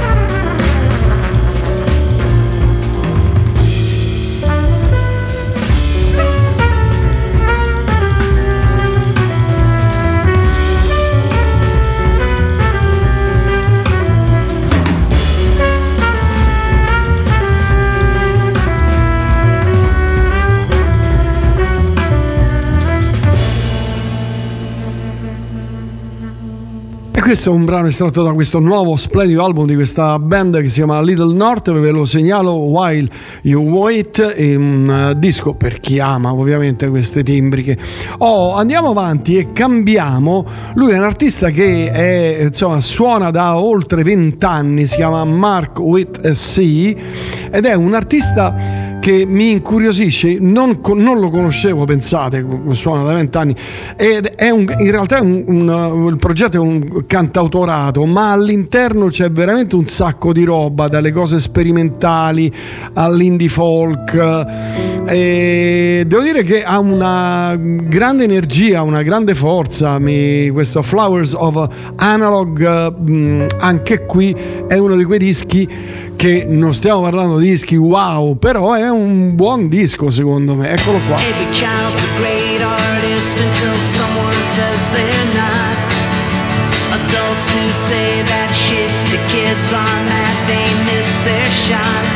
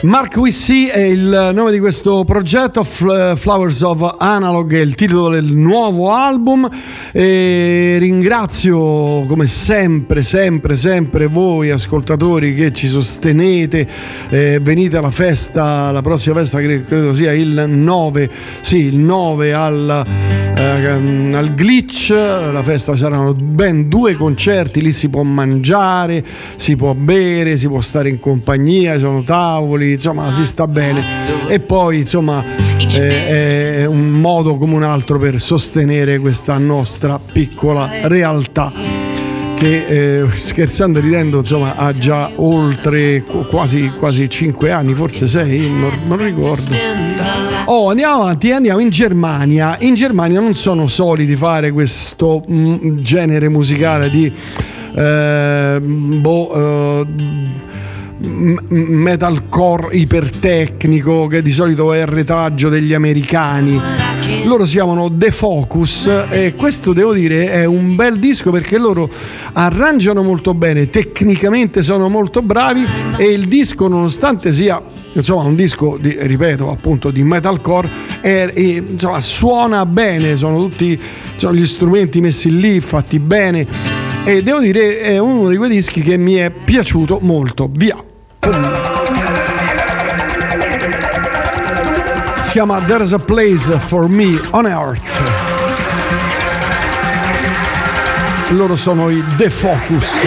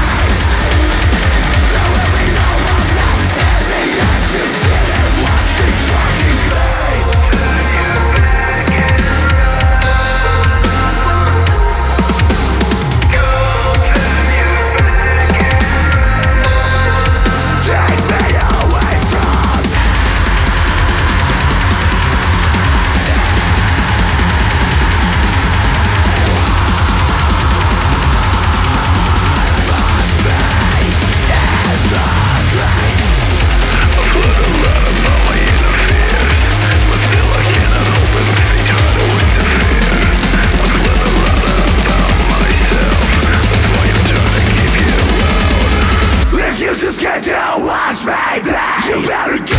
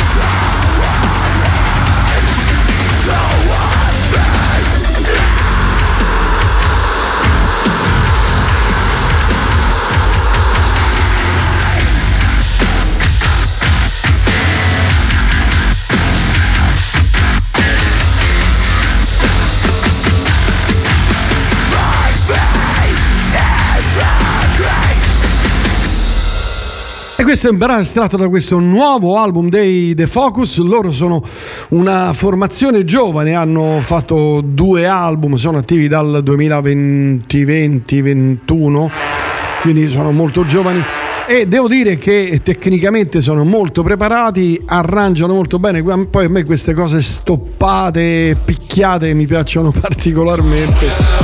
Si chiama There's a Place for Me on Earth. E adesso andiamo a Leeds, senza bisogno di presentazioni, non ce ne sarebbe bisogno, però insomma è uscito questo Kaiser Chiefs 8 album, il nuovo lavoro del Kaiser Chiefs.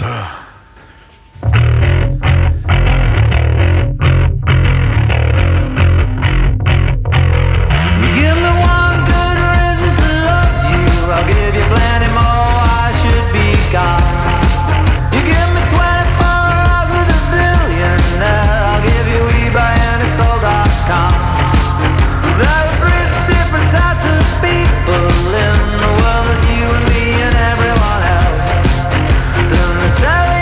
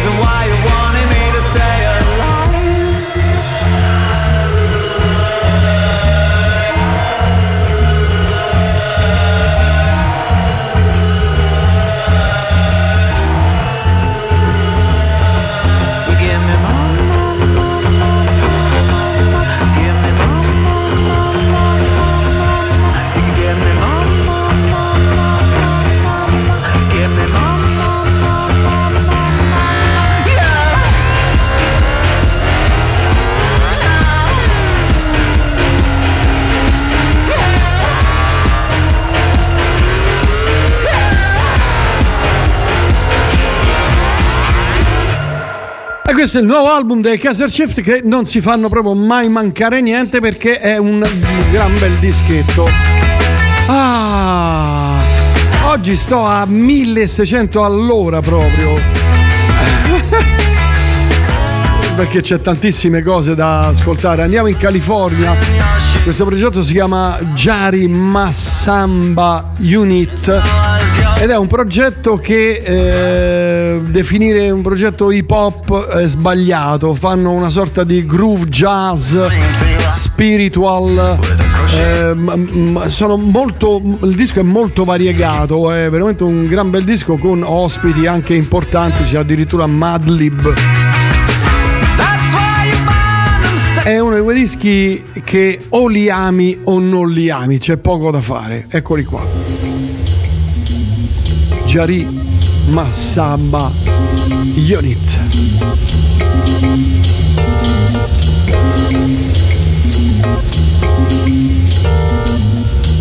L'album si chiama Hue is Love.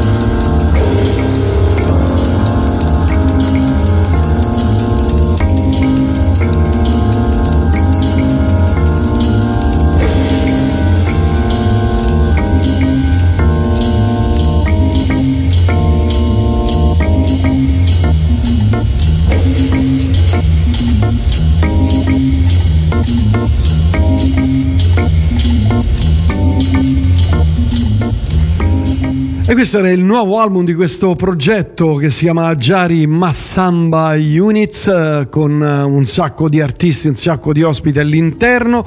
Un disco che vi consiglio perché dentro c'è davvero un sacco di musica, un mondo di musica. E adesso arriviamo ad un altro disco molto importante, Bruce Hornsby, qualcuno lo conoscerà. È un polistrumentista, tastierista, improvvisatore straordinario, riesce a contaminare a braccia dalla musica classica al rock, al blues, fa veramente di tutto. In questo suo progetto particolare che si chiama BIRM, un acronimo probabilmente, sì. L'album si chiama Deep Sea Wands, è uno di quei dischi che a me ha fatto particolarmente piacere. Perché? Perché all'interno c'è questo ensemble da camera che è Yay Music, che è probabilmente, da quello che stavo leggendo, un ensemble da camera tra i più importanti degli Stati Uniti. E lui all'interno di questo progetto ci ha montato le sue impressioni musicali, ci ha costruito tutto un mondo. E devo dire, sebbene fossi abbastanza scettico, poi l'ho ascoltato 2-3 volte e mi è piaciuto molto. È un disco molto delicato, un disco molto particolare che va ascoltato in questo caso con la poltrona davanti al camino e la pipa. Ed eccolo qua, Deep Sea Wands, eccolo qua. Got every rubber bill, fast air, very chill, dark purple green colored fur, I stick that ass with my poison spur. Ha ha ha ha ha ha ha ha ha. Saw Crash Bandicoot on the road today. Cousin Knuckles the Echidna crossed the way. I am the platypus. I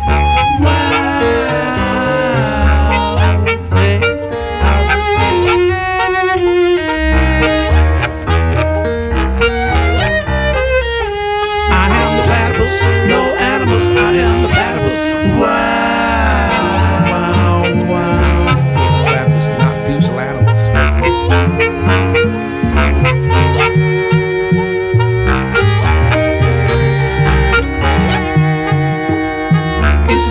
Not these animals, no animals, no animals, yeah.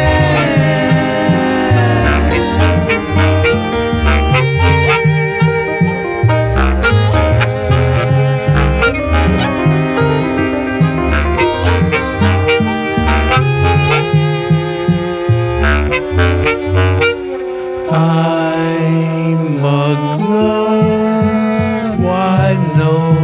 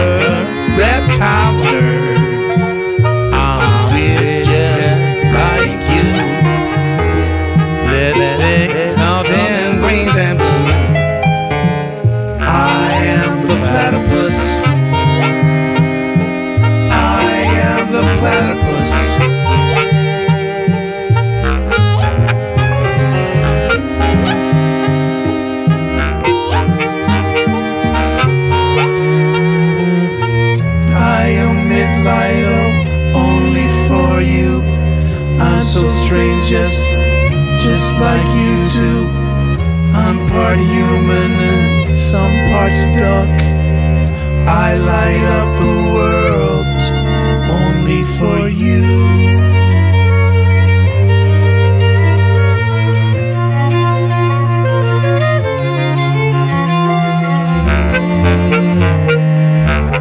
Questo nuovo progetto si chiama Prime Deep Sea Wants, è il titolo dell'album di un artista che apprezzo tantissimo, Bruce Hornsby, e ha voluto fare questa cosa, ma non è la prima volta che fa che lavora, credo, con questa orchestra da camera, se non ricordo male.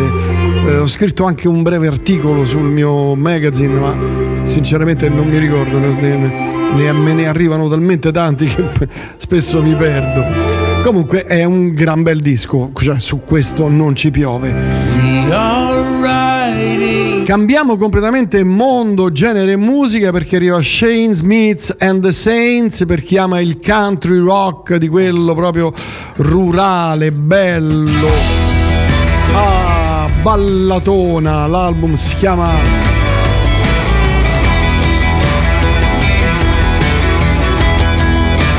Northern. Hey.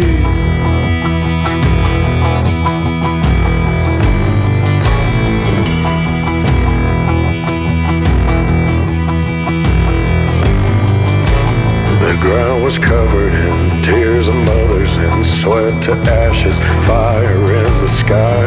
Father told me no matter what you do, get home, don't you make your mama cry.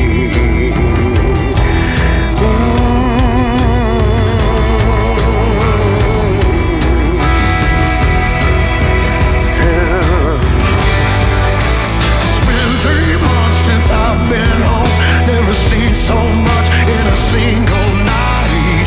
Hellfire turning night to day, never felt so dark, so alive. Mama told me to watch brother and give him hell and fire in the sky. Father told me no matter what you do, get home, don't you make your mama cry.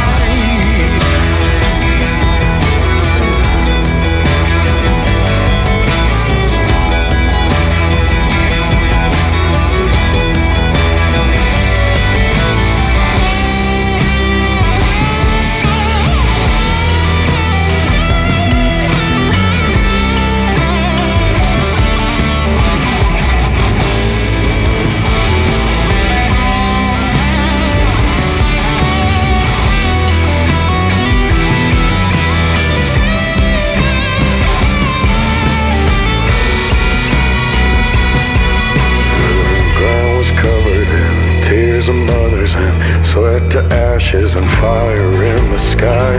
I swear I did all I could do.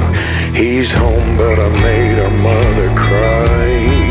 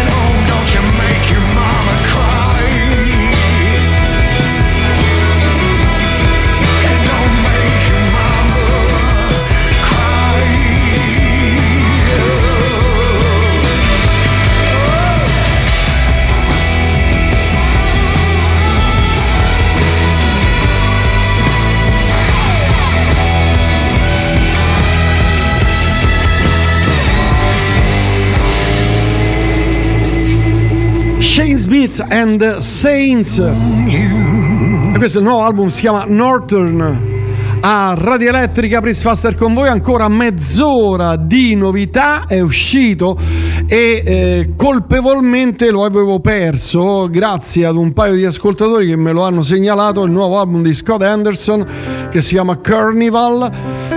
Devo dire che il disco, ad essere sincero, lui ha fatto di meglio non mi ha convinto, almeno in alcune parti non mi ha convinto. Comunque, eccolo qua, Scott Anderson, una grande chitarra indubbiamente come sempre, eh?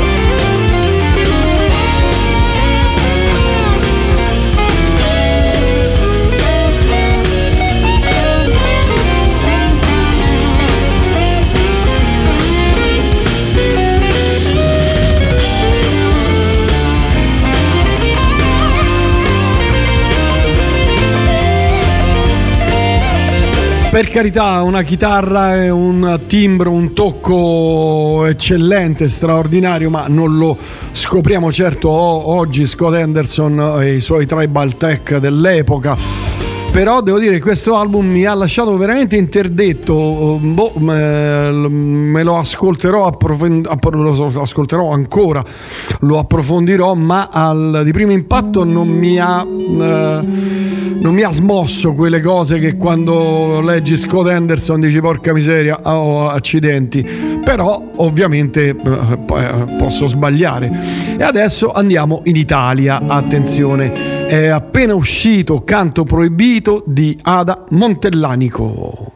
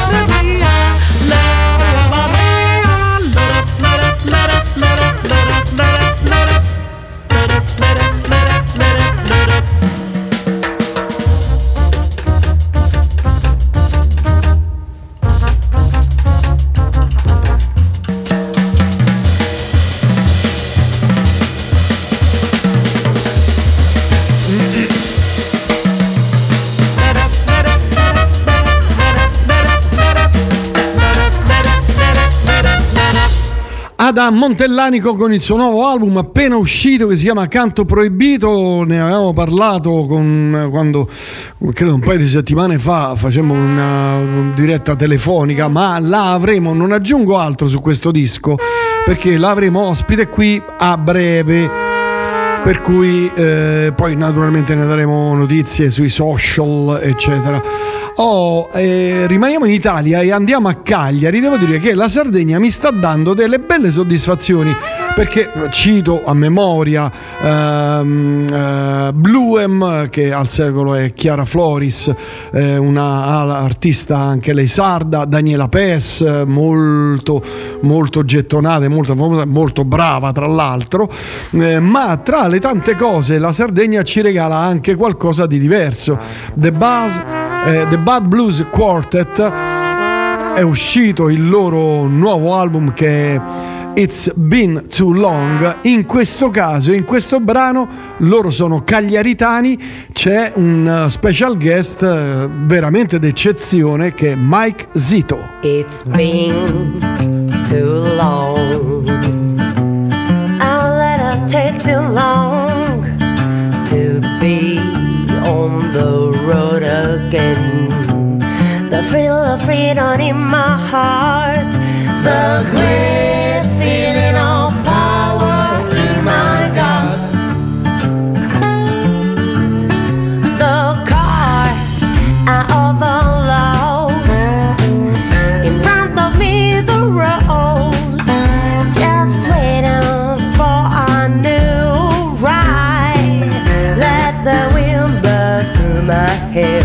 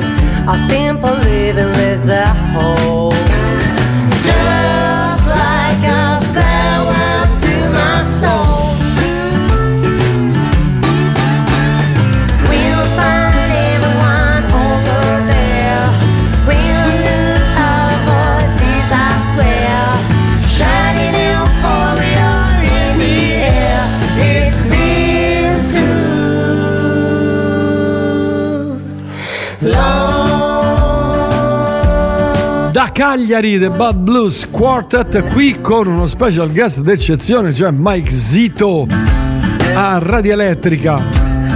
Hey. Altra novità italiana, Big Mama Legacy, il nuovo album di Gegè Telesforo, che anche lui avremo ospite qui a breve. Never say my love.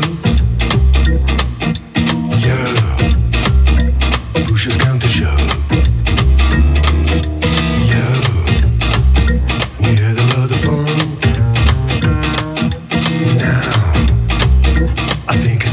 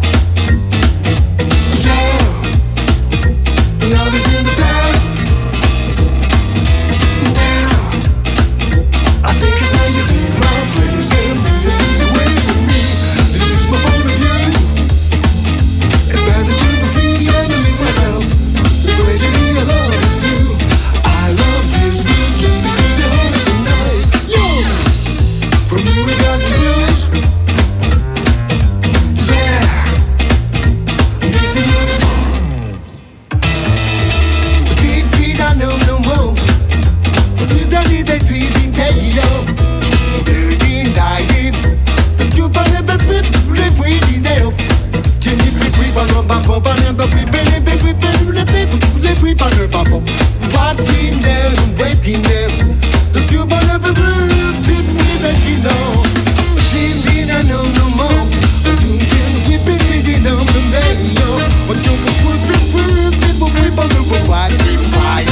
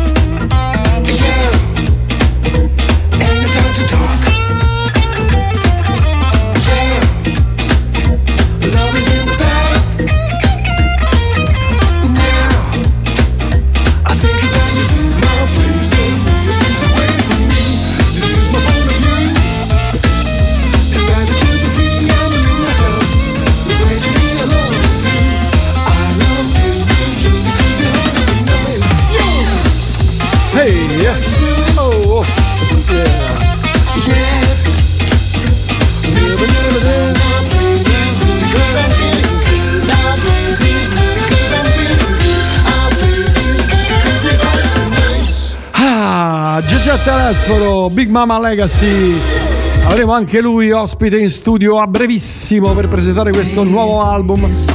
Oh, mi scrive Raffaella che ho recuperato, mi ha scritto tipo un'ora fa, poveretta, ma l'ho recuperato solamente ora. Mi scrive: Prince, solo per dirti che tutte le volte che torno da yoga e mi fa sentire in colpa in questo caso, bella serena con i battiti rallentati, accendo la radio e mi becco un pezzo hardcore, ma ti voglio bene uguale e ammetto che era figo. Raffaella. Poi quello dei Kaiser Chiefs mi ricorda Oh La La dei Golf Rap. Beh, questa non mi viene in mente. Saluto tortellini con la panna, va bene. Saluto Fabrizio che stacca e va all'init. Grazie Andrea, grazie Laura. Siamo quasi in chiusura, ma vi faccio ascoltare un altro artista, lui si chiama Cracky, che arriva pure lui dalla Sardegna, da Cagliari, ma si è trasferito a Roma anni fa e adesso ha una sua band. Questo è il suo nuovo album e devo dire che è carino per chi ama il rock classico, quello tradizionale, folk anche. Rock folk. Come dicevo, Cagliari alla Sardegna dalle sue soddisfazioni. I'm building a satellite to fly me away from here, from this place where nothing's wrong, but we're so uncomfortable I feel. Down in my room at night, I see how many shadows surround me, and when the sun comes shows you the things you won't fight. It reveals all the fears I live with.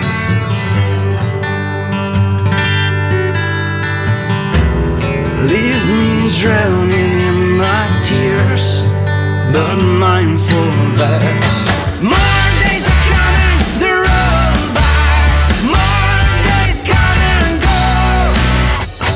More days are coming, they roll by. More days come and go.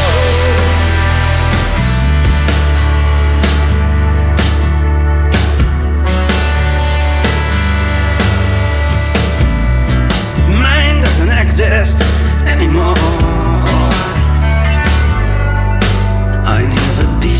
They used to match, but even patience has an end.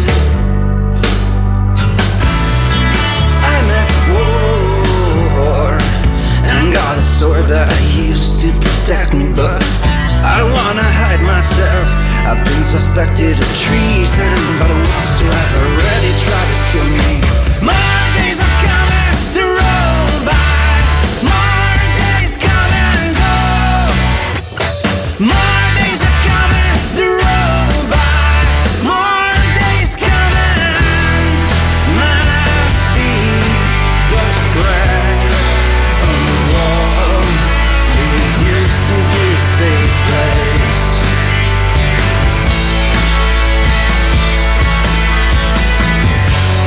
I have never invited anyone, so as my social. E questo è il nuovo singolo di Cracky. Io vi saluto, grazie a tutte e a tutti. Non avevo visto che era così tardissimo, super tardissimo. Ricordatevi sempre che una pietra che rotola accoglie mai sugo. Da Prince Faster è tutto, ciao, alla prossima. Vi lascio con il resto delle repliche di Radio Elettrica. Hey. Ciao ciao ciao ciao ciao ciao ciao ciao.